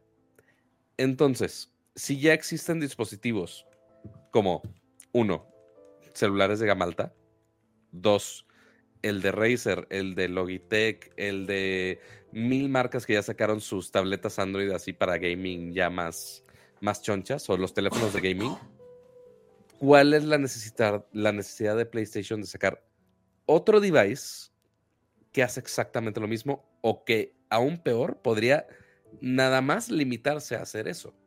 O sea, si es una tableta Android, pues que ya que ya la haga alguien más y ya para qué complicarse. sacaron un control bien padre de hicieron Sony hizo era Backbone, algo Bone, ¿no? Sí, eh, con Backbone una colaboración ahí con Backbone, que son, es esta compañía que hace controles para celulares, los cuales son muy buenos. Yo, la verdad, no tengo uno, pero tengo amigos que, que lo han comprado y que sí lo usan bastante. Y justo salió una versión de PlayStation, que fue una colaboración con Sony. Y dicen que está muy bueno el control. Está, está un poco caro. Eh, ahora, ahora que fui a lo de Sones a Nueva York, lo vi y estuve a nada de comprármelo ahí en una Target o en un Best Buy, no me acuerdo en dónde lo vi. Estuve a nada de comprármelo, pero dije, que no juego nada en celular, no juego ni madres en mi celular, eh, nada más porque está muy bonito el diseño y si es un producto oficial, oficial, sí, de, de PlayStation. Lo único que se me ocurre de este exclusivo o oficial de Sony es que número uno, no sea Android, sino que sea una versión light del sistema operativo de PlayStation. Eh, no sé cómo se llame, ya no es Cross ya no es XMB, ya no, no creo que se siga llamando igual. Que sea ultra fácil de conectarte, o sea que no tengas que abrir una aplicación, obviamente no tendrías que instalar nada. Que el pairing sea automático y que es que no, no, se me ocurre qué pueda tener, Pato, como dices, qué podría tener fuera del control que sea un Dual Shock 5, porque es lo que dicen, sería eso sí, sería cuando un hardware Dual Shock 5 con una pantalla así clavada en medio. Eso es lo único que se me ocurre. Sí, pero si quieres que tenga, o sea, uno, tiene que tener buena pantalla, a fuerza. Tiene que tener buen procesador, ni siquiera porque lo esté corriendo local el juego, nada más porque sea el streaming rápido, posiblemente a 120 Hz en el mejor de los casos, Mm. eh, con el streaming de la consola. Y que aparte sea con la menor latencia posible, porque sigues jugando, no solamente es tu control inalámbrico hacia la consola, sino que es del control a la consola y el video de la consola a tu consola portátil en lag aumenta. Entonces sí necesitas un dispositivo de muy alta gama para que todo lo procese bien y como deba una experiencia de gaming.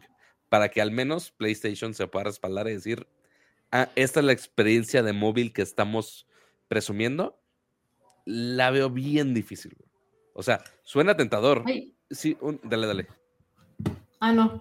Ah, eh, el, el que hagan un DualShock así, ya con el backbone está medio a medios, o sea, nada más porque es blanco y está bonito. Este, y tiene los botones de los eh, que vemos justamente en el, en el DualSense.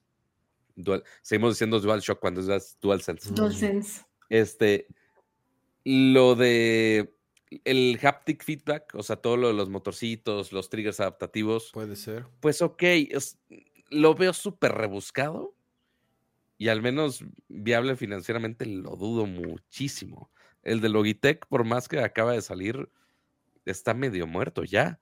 O sea, recién salido del agua es como, de, güey, ¿para qué? O sea, si es nada más un Android caro con controles pegados, pues quizás hasta me sale mejor el, el S23 Ultra y comprar los controles aparte, que igual son, no, no es que sean controles Bluetooth, sino que sí están conectados, sí tiene un enchufe de o USB-C o el adaptador de Lightning eh, y jala con cualquier dispositivo. Entonces es bien difícil justificar una tableta dedicada para gaming. Y más cuando ya hay justo celulares para gaming. que Más bien para gaming en la nube. También, ajá, exacto. Principalmente en la nube. Pon tú el de Logitech. Ok, si quiero jugar mi Genshin Impact, ¿por qué quiero jugar la versión de Android? No lo sé, pero puedes bajar la versión de Genshin Impact en Android y lo vas a correr sin pedos. Seguramente el, el Survivor también lo vas a poder correr increíble. Hay muchos juegos de Android que puedes disfrutar bastante este, y que sí requieren un procesador gráfico más choncho. Si quieres los mejores settings. Se hace que si Call of Duty Mobile, que si PUBG, este, hasta Fortnite si lo bajas por el APK. eh, y pues sí, si necesitas gran performance. Ahí sí hay un, hay un nicho muy, muy, muy pequeño donde medio se justifica. Pero nada más para estar streaming de tu consola, de tu sala tu, al otro lado de la sala, Sí. está Eh, raro. Es como dice aquí en los comentarios George, va a ser como el gamepad del Wii U. Sí, es, es un gamepad que seguramente va a ser bien caro. O sea, justo de- en la noticia, según yo, no mencionan, o sea, lo venden totalmente como un, va a ser específicamente para hacer remote play. O sea, nunca lo hablan como si fuera un feature extra, ¿no? Más bien es, esto está enfocado aquí, sea, de que sea un Vita, ¿no? Por ejemplo, como, ah, pues tiene su, su línea de juegos específica, pero también puedes hacer remote play, o sea, como algo secundario. O sea, como que aquí lo que no termino de entender de la noticia es, en- o sea, realmente sí están expresando esto como un, va a ser exclusivamente para jugar como un Gamepad de Wii U. Sí, porque ni siquiera es para explorar de, oye, que juegues en la nube los juegos de Play 3, que son los únicos que corren en la nube ahorita. Según yo, Ujú. PS Now sigue funcionando, el Ay, servicio de la no, nube. Según yo, según No. yo, PS Now No, para meter Ajá. los nuevos planes de, de PS Plus. De PS Exacto. Plus. Entonces, ni siquiera para jugar eh, su servicio de la nube. Entonces, el, al menos el concepto, al menos como está ahorita los rumores, no, No se suena muy bien. Ajá. Sí. Qué bonito era el Vita, güey. Y ahorita que, o sea, obviamente. El este, Vita, el Vita era tan incomprendido, yo no entiendo por qué lo el quise Vita... prender, está más muerto. Pues saqué la memoria. Pues sí. Estas estúpidas memorias del Vita, que eran exclusivas como todo lo que hace Sony, Porque era Memory Stick, por supuesto. costaban un chingo, pato. Eran un robo, eran un robo estas malditas. ¿De cuántos megabytes era, güey? No, a Esa ver, que espérate, la mano. pato. Esta me costó un chingo porque era, esta es la de 32 gigas. Oh, su madre. O sea, esta era la, creo que la de mayor. No sé si había de mayor capacidad. Mira, tengo. ¿Dónde está? Aquí está. Mi bolsita de las memorias de Vita. De todas las que compré. Tengo se nota que el presupuesto se fue en las tarjetas y no en la bolsita. o sea.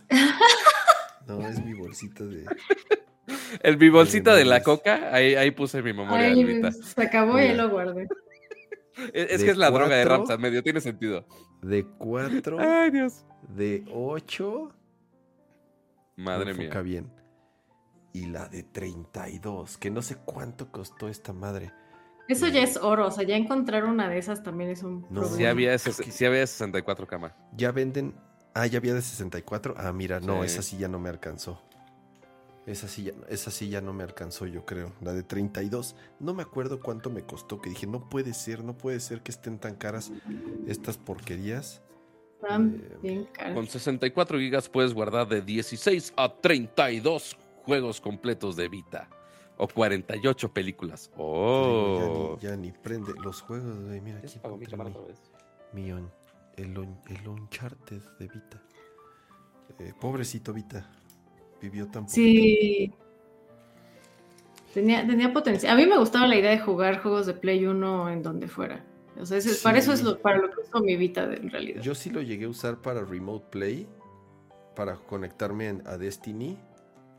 La verdad sí se jugaba, no se jugaba tan mal.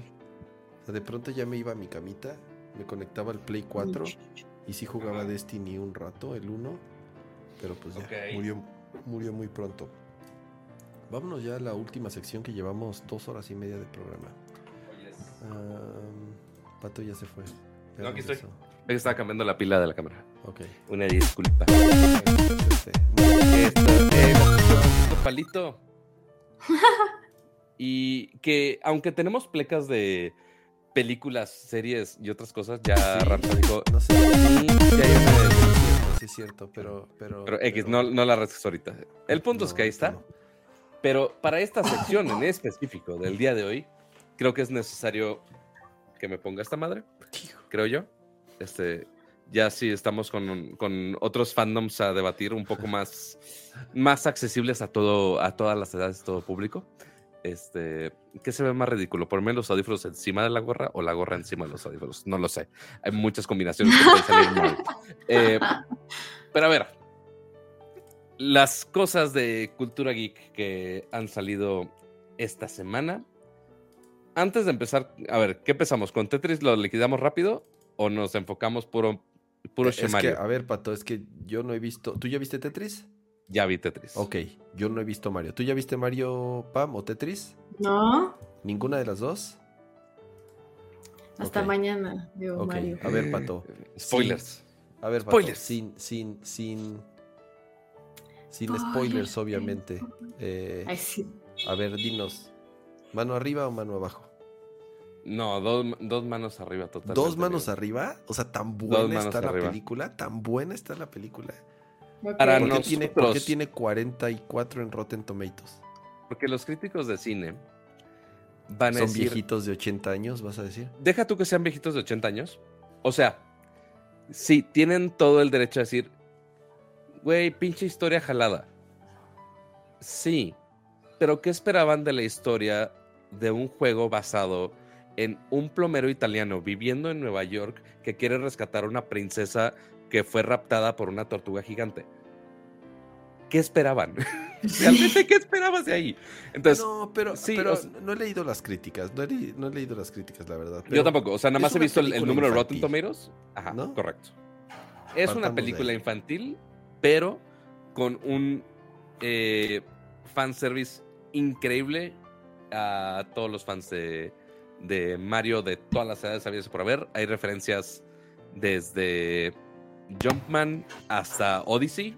O sea, de todas las edades eventualmente van a encontrar una referencia eh, de todos los juegos de Mario. Se hace kart, se hace los juegos de Mario eh, directo. y realmente está muy bien integrado, muy bien logrado. Eh, los gráficos, cómo presentaron los personajes, está increíble. Eh, estaba la duda de, las voces, que ese tema de, las voces en que si italiano o no italiano, lo solucionan los, literal en los primeros dos minutos de la, de la, película para su justificación, que se van a reír mucho el porqué. Eh, pero ya les hice el favor de ver ambas, la versión en español latino y la versión en inglés con la voz de Chris Pratt, eh, Jack Black, eh, entre todos los demás actores que sí tienen un line-up que se ve espectacular. La verdad no le deben nada a la versión latina, ni viceversa. La versión latina salí bastante satisfecho. Solo hay. Porque la gran. locales? No tiene chistes locales. Ah, solo, tiene, solo tiene dos frases adaptadas al latino muy light, pero super light, porque sí, o sea, yo creo que Nintendo sí le puso a ver, güey, qué tanto puedes hacer o no, ¿no? Este, pero afortunadamente la gran mayoría de las referencias son o gráficamente los personajes, muchísimo los entornos. En la música se está muy cabrón en la música. Este, y mucho en los efectos sonido. Entonces, los diálogos los mantienen sin referencias en la gran mayoría de las cosas. Entonces, la veas en inglés o en español, no te pierdas ninguna referencia. Solamente en inglés hay una frase de Donkey Kong que literal dice It's on. It's on like Donkey Kong. Es la única frase que no pudieron como traducir.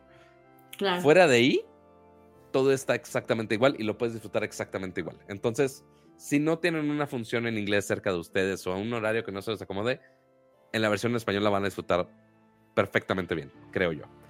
Este, pero muy rápida, muy dinámica Obviamente es escena de acción tras escena de acción, toda llena de, de todas las referencias del universo mismo. Si ya han visto películas de los Minions, ya saben a qué van. Este es escena de, escena de acción, medio minuto de, de, historia, que la historia igual es una jalada, pero es nada más para. Es, de, es de los. Es de, es de. ¿Cómo se llama el estudio? Imagination. Illumination. Imagination. Illumination. Eh, ¿Cuántas veces bailan? tienen que bailar. Es película de Illumination. Tienen que bailar en algún momento. ¿Cuántas veces bailan? Una. ¿Una? Ok. Una y es un solo personaje. Ok, bueno. Con una canción muy emblemática pero específicamente. ok. no, tenía que pasar, obviamente. Sí, no, nada más una. Okay. Según yo, según yo, nada más una. No, no estuve con el cronómetro así de cuántas veces tenían que bailar, maldita sea. Este. Pero no, se mantuvieron bastante bien a mantenerlo esencia Nintendo, súper divertido, intentando integrar todos los easter eggs posibles. Y me gustó bastante. Sí, como si van de, oye, película para el Oscar. Claro que no. No, no, a ver, obvio. Van a, es una película de, eh, como lo dice mi estimado Ibarreche, desconéctate, diviértete y ya. Para ¿Te eso gustó Más, ¿Te gustó más que Sonic? Me gustó más que Sonic, sí, porque siento que en Sonic me forzaron una historia que quizá no necesitaba. Este, cuando Mario es puro diversión, diversión, diversión, diversión, diversión. y la historia es como de, ah, nada más para ligar esos pequeños momentos de, ah, güey, ¿cómo salió Mario de la tubería verde a que ahora están en unos karts en Rainbow Road? La neta me vale, güey. Es como de, ahí están y la estoy pasando bien viéndola. Y ya. Este, ¿Crees que es la mejor película de videojuegos que has visto? No lo sé, Rick. La más divertida sí.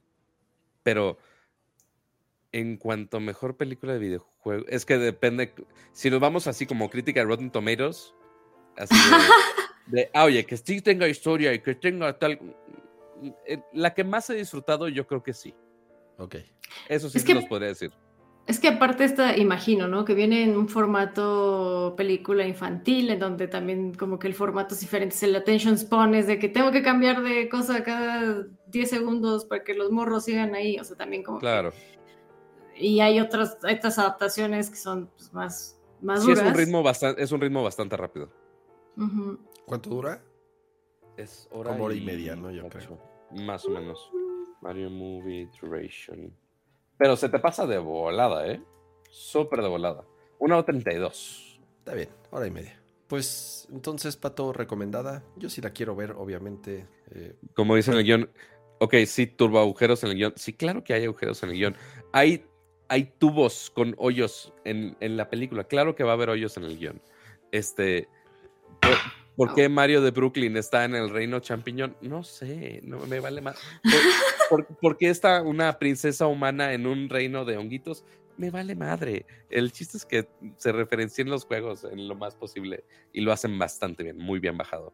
Eh, la, las versiones orquestales de la, de la música hasta de no mames.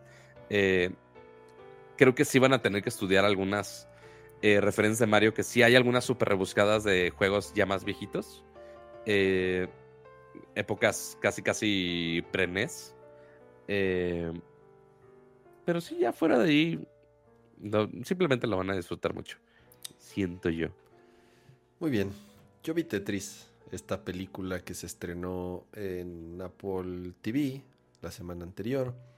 Es una adaptación que toma eh, la historia de, de Tetris como tal, de, cómo un distribuidor de juegos eh, ruso. quiere conseguir los derechos de Tetris en, en, la época de la Unión Soviética. Es un juego hecho por un programador ruso, y todos los problemas alrededor en, cuestiones políticas, porque en esa época no, número uno, no podías nada más ir así porque sí a la Unión Soviética, podías ir tal vez como turista, pero bajo ciertas condiciones, no podías ir a hacer negocios, pues te metían a la cárcel, o sea, si bien te iba, o te, obviamente simplemente no te, no te dejaban entrar. Eh, eh, la época en la que Nintendo tiene el NES y está siendo un producto súper exitoso. Y este cuate quiere conseguir los derechos para que salgan en, la consola. Gran parte de lo que sucede en la película está basada, es, muy documentada, la, está muy bien documentada la historia de Tetris. ¿Cuál es el tema? A ver, está divertida, obviamente está dramatizada, creo que mi, mi único tema. ¿Es una versión de historia con James Bond? Más o menos, o sea, sí está, sí es, obviamente está, está, está exagerada en ciertas cosas, pero en mi opinión iba bien dentro de esa dramatización, pero en la parte ya final de la película, ahí es donde yo dije, ah, ya, esto ya está, está muy mamila. Eh, sí, tenían que dramatizar, hacer un clímax más potente. Exactamente. El, clímax justo es la parte más exagerada de, toda la película. Aún así, en general, me gustó, me divertí, me la pasé bien. No pagué un. Bueno, está incluida en mi suscripción de, Apple TV. Y, más o menos sí te. Sí puedes saber más o menos cómo era el drama de, justamente los derechos de los publishers todo, y demás. Todo eso está súper bien explicado. Y eso, y eso es fiel porque eso, yo no lo sabía y la verdad es como de, oh, mira, está, muy bueno. yo, sí me sabía eh, gran parte de la historia. Había algunos dos, tres detallitos que no me lo sabía y que después busqué. Y sí, y sí están bastante atinados en cuanto a la veracidad de lo que sucedió en esa época.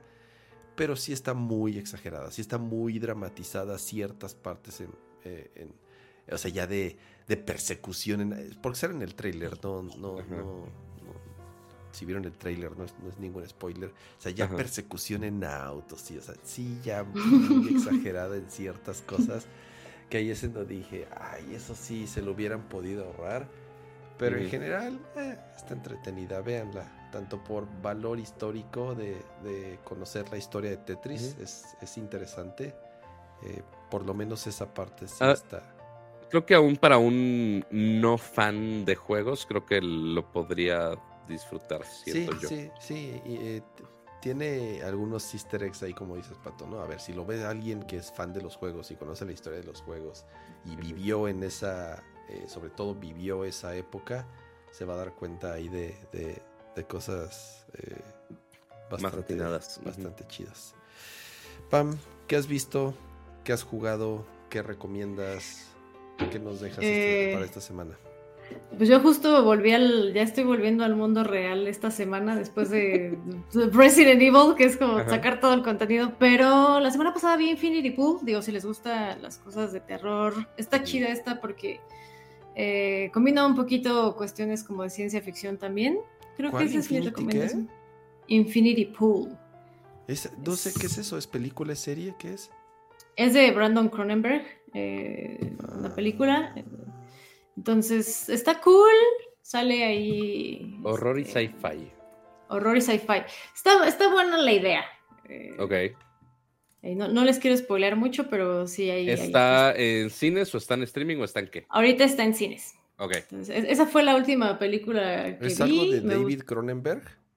No, ajá, es el hijo. Ah, interesante. Ajá. Sí, ah.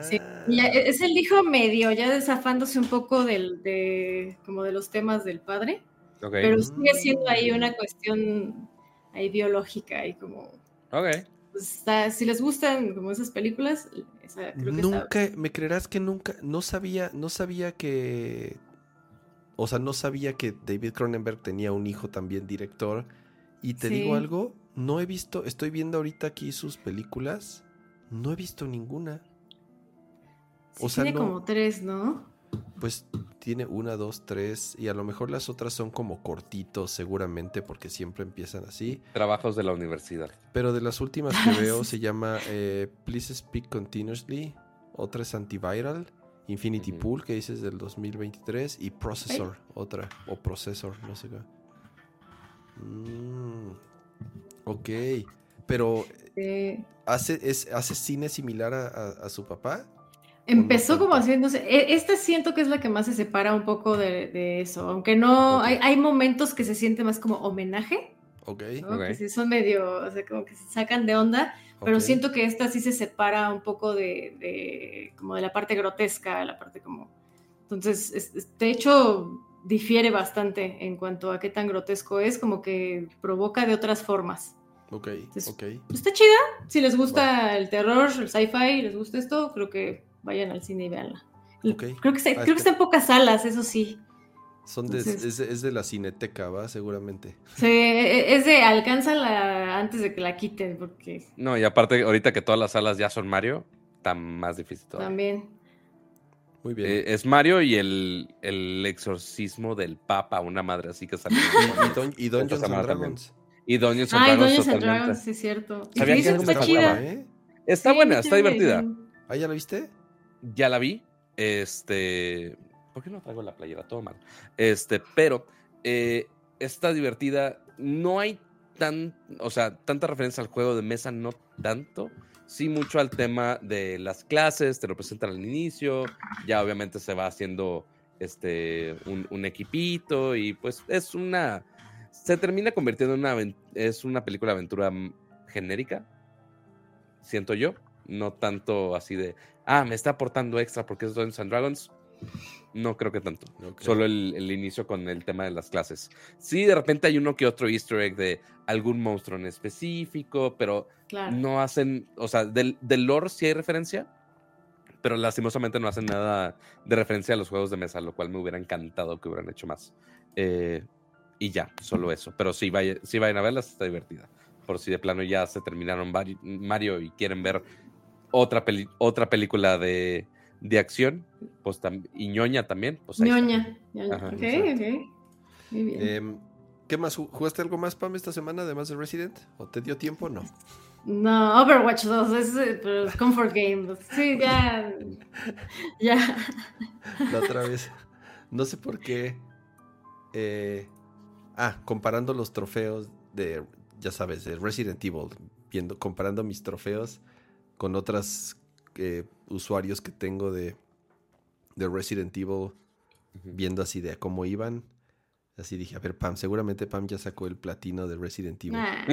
no, está, perro. Me metí y dije, ah, no, no lo ha pagado, pero vi de tus últimos juegos jugados así de Overwatch. Entonces, técnicamente yo me gané, yo me gané trofeos para ti.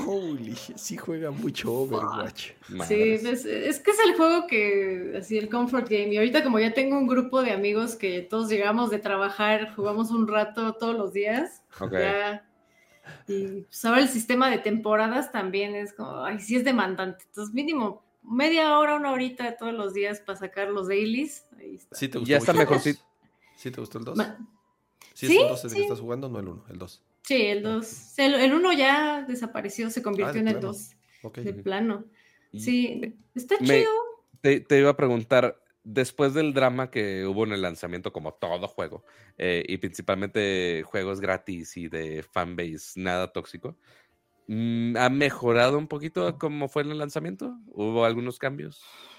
Pues eh, en el sentido de, de, el tema de temporada y todo eso, o sea, de que ya se iba a volver tal, pues no realmente, en realidad sí hay ciertas cosas que no tienen sentido, como tienes que pagar por el contenido de los juegos anteriores, por ejemplo. Mm, o sea, lo que antes te costaba monedas, eh, pues de estar jugando, o sea, lo que antes te costaba jugar, ahorita ya te cuesta dinero, ¿no? Sí, todavía hay, hay, algún currency que te permite comprar algunas cosas, pero es mínimo si quieres tener las cosas de, de, eventos pasados o de pronto cada, no sé, creo cada semana se actualiza la tienda y te venden cosas como si fueran nuevas, pero en realidad es todo lo que ya existía mm. antes. O sea, en ese sentido sí no está tan chido. Eh, se está volviendo cada vez más prescindible el comprar el, pase de temporada, lo cual sí fue algo que se reclamó mucho. O sea, por ejemplo, los ya puedes desbloquear gratis ciertas cosas que antes no. O sea, como que cada temporada sí le van ahí mejorando eh, la gratuidad a las cosas. Entonces, como que sí te invita a jugar, lo cual está, pues bueno. Sí, digo, finalmente pues sí cambiaron el modelo de negocio y va a haber backlash, pero pues sí tuvieron que adaptarse en lo más posible, pero finalmente pues si los usuarios están ahí y aparte sí, pues, mejor. Sí, hay, hay, mucha gratuidad. Es, si es costoso, o sea, en realidad sí, de pronto dices, oh, madres, voy a pagar 250 pesos por un skin, ¿no? Viejo, mm, además. Claro. O sea, sí, el, currency es caro. Eh, Pero si te, si te amarras como paleacate, este, no paleacate, como ¿Cómo era el, el de Moe que se amarraba con una cuerda? Así, ah, si, te amarras los pantalones con. El cable, el cable. El, ajá, el, el, mecate de cinturón, puedes jugarlo gratis sin skins, sin, gastar. Ajá, sí, sí, sí puedes.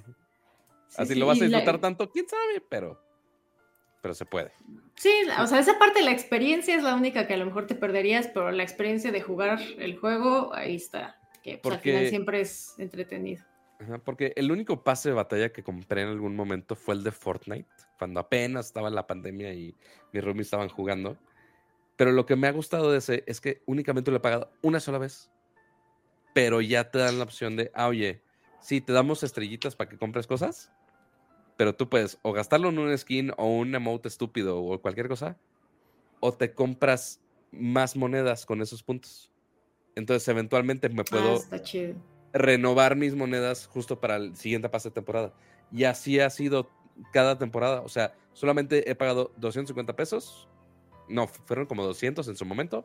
Hace tres años. Y fuera de ahí no lo he vuelto a pagar otra vez. Este, entonces, quién sabe si en Overwatch hay, no creo, pero que haya esos, esos modos de, ah, oye, lo pago una vez y, ok, sacrifico skins, pero puedo seguirlo jugando con el pase de batalla. Una madre así, quién sabe. Pero Pato, este el que juega Fortnite y no compra bailecitos es como no jugar Fortnite.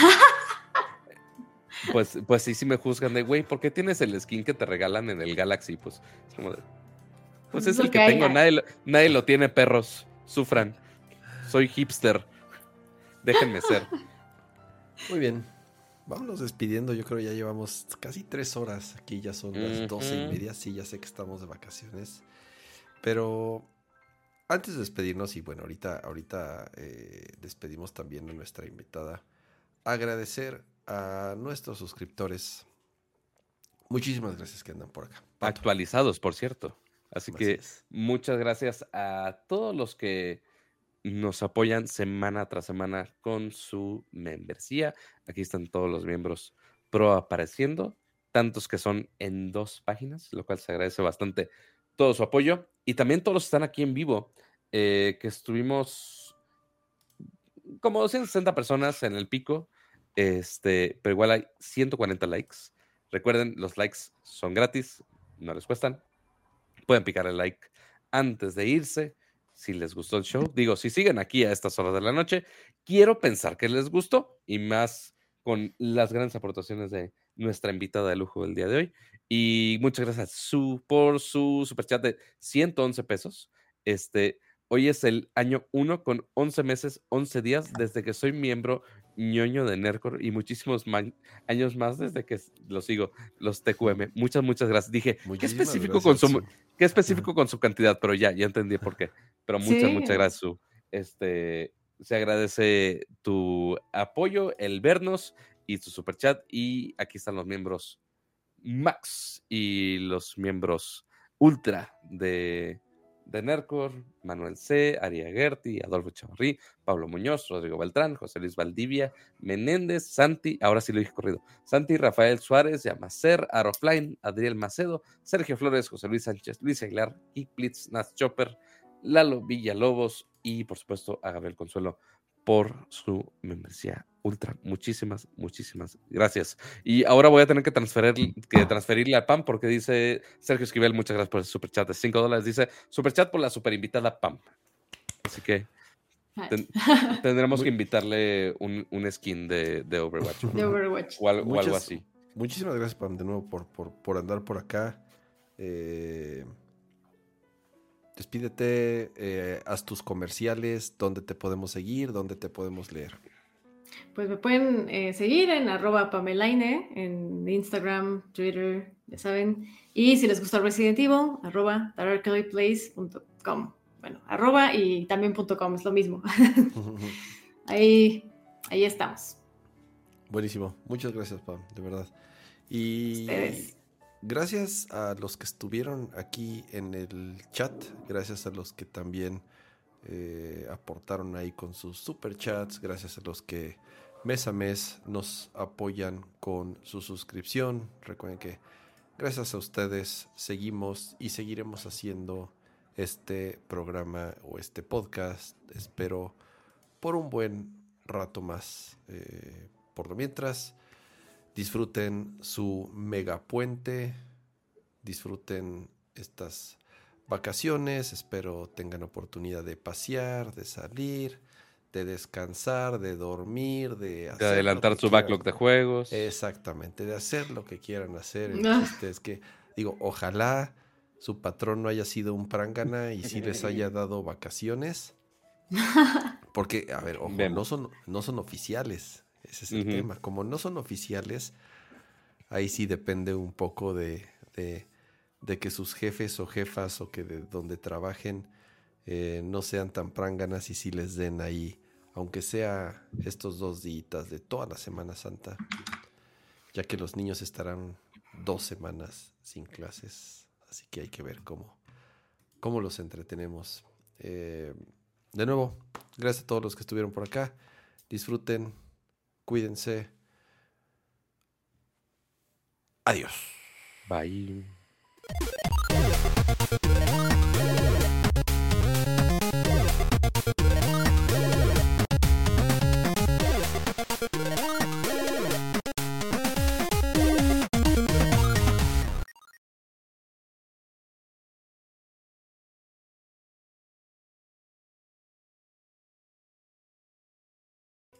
Hay variedad de patos. Nada más voy a poner esta imagen antes de irnos. A ver, pato, pon tus patos. A ver, espérate, ahí va, ahí va. para eso es el stand móvil de, del gato, no, no, para el micro, sino para acomodar al Psyduck en, en una mejor toma. Pero si, si por alguna razón la toma detecta una cara así de, ah, hola, pero no, mejor enfoquemos al Psyduck. Pero, ah, mejora la cara. Ah, no, mejora al Psyduck. Ah, no, mejora el otro pato. Ah, no, mejora este, este pato. Pero por el otro pato también tienes dos. Es que aquí hay el otro ¿Cuántos patos tienes? Mira, aquí en la, en la producción de este show hay eh, cuatro patos involucrados. Está, está este pato, está el Psyduck, y arriba, deteniendo los cables, está este que es el asistente de producción. pero que como como se amarra aquí, está hecho como para una bici o una moto o algo así. Ah. Pero pues también puede tener los cables. Entonces ahí está amarrado en el setup de arriba eh, de tener los cables. Pero están aquí todos sus patos porque eran para la comparativa de qué tan amarillo es el iPhone amarillo. Entonces, pues necesitaba muchos patos de referencia. Entonces, muy bien. Para eso, eso es todo. Vámonos a dormir. Ya. Adiós.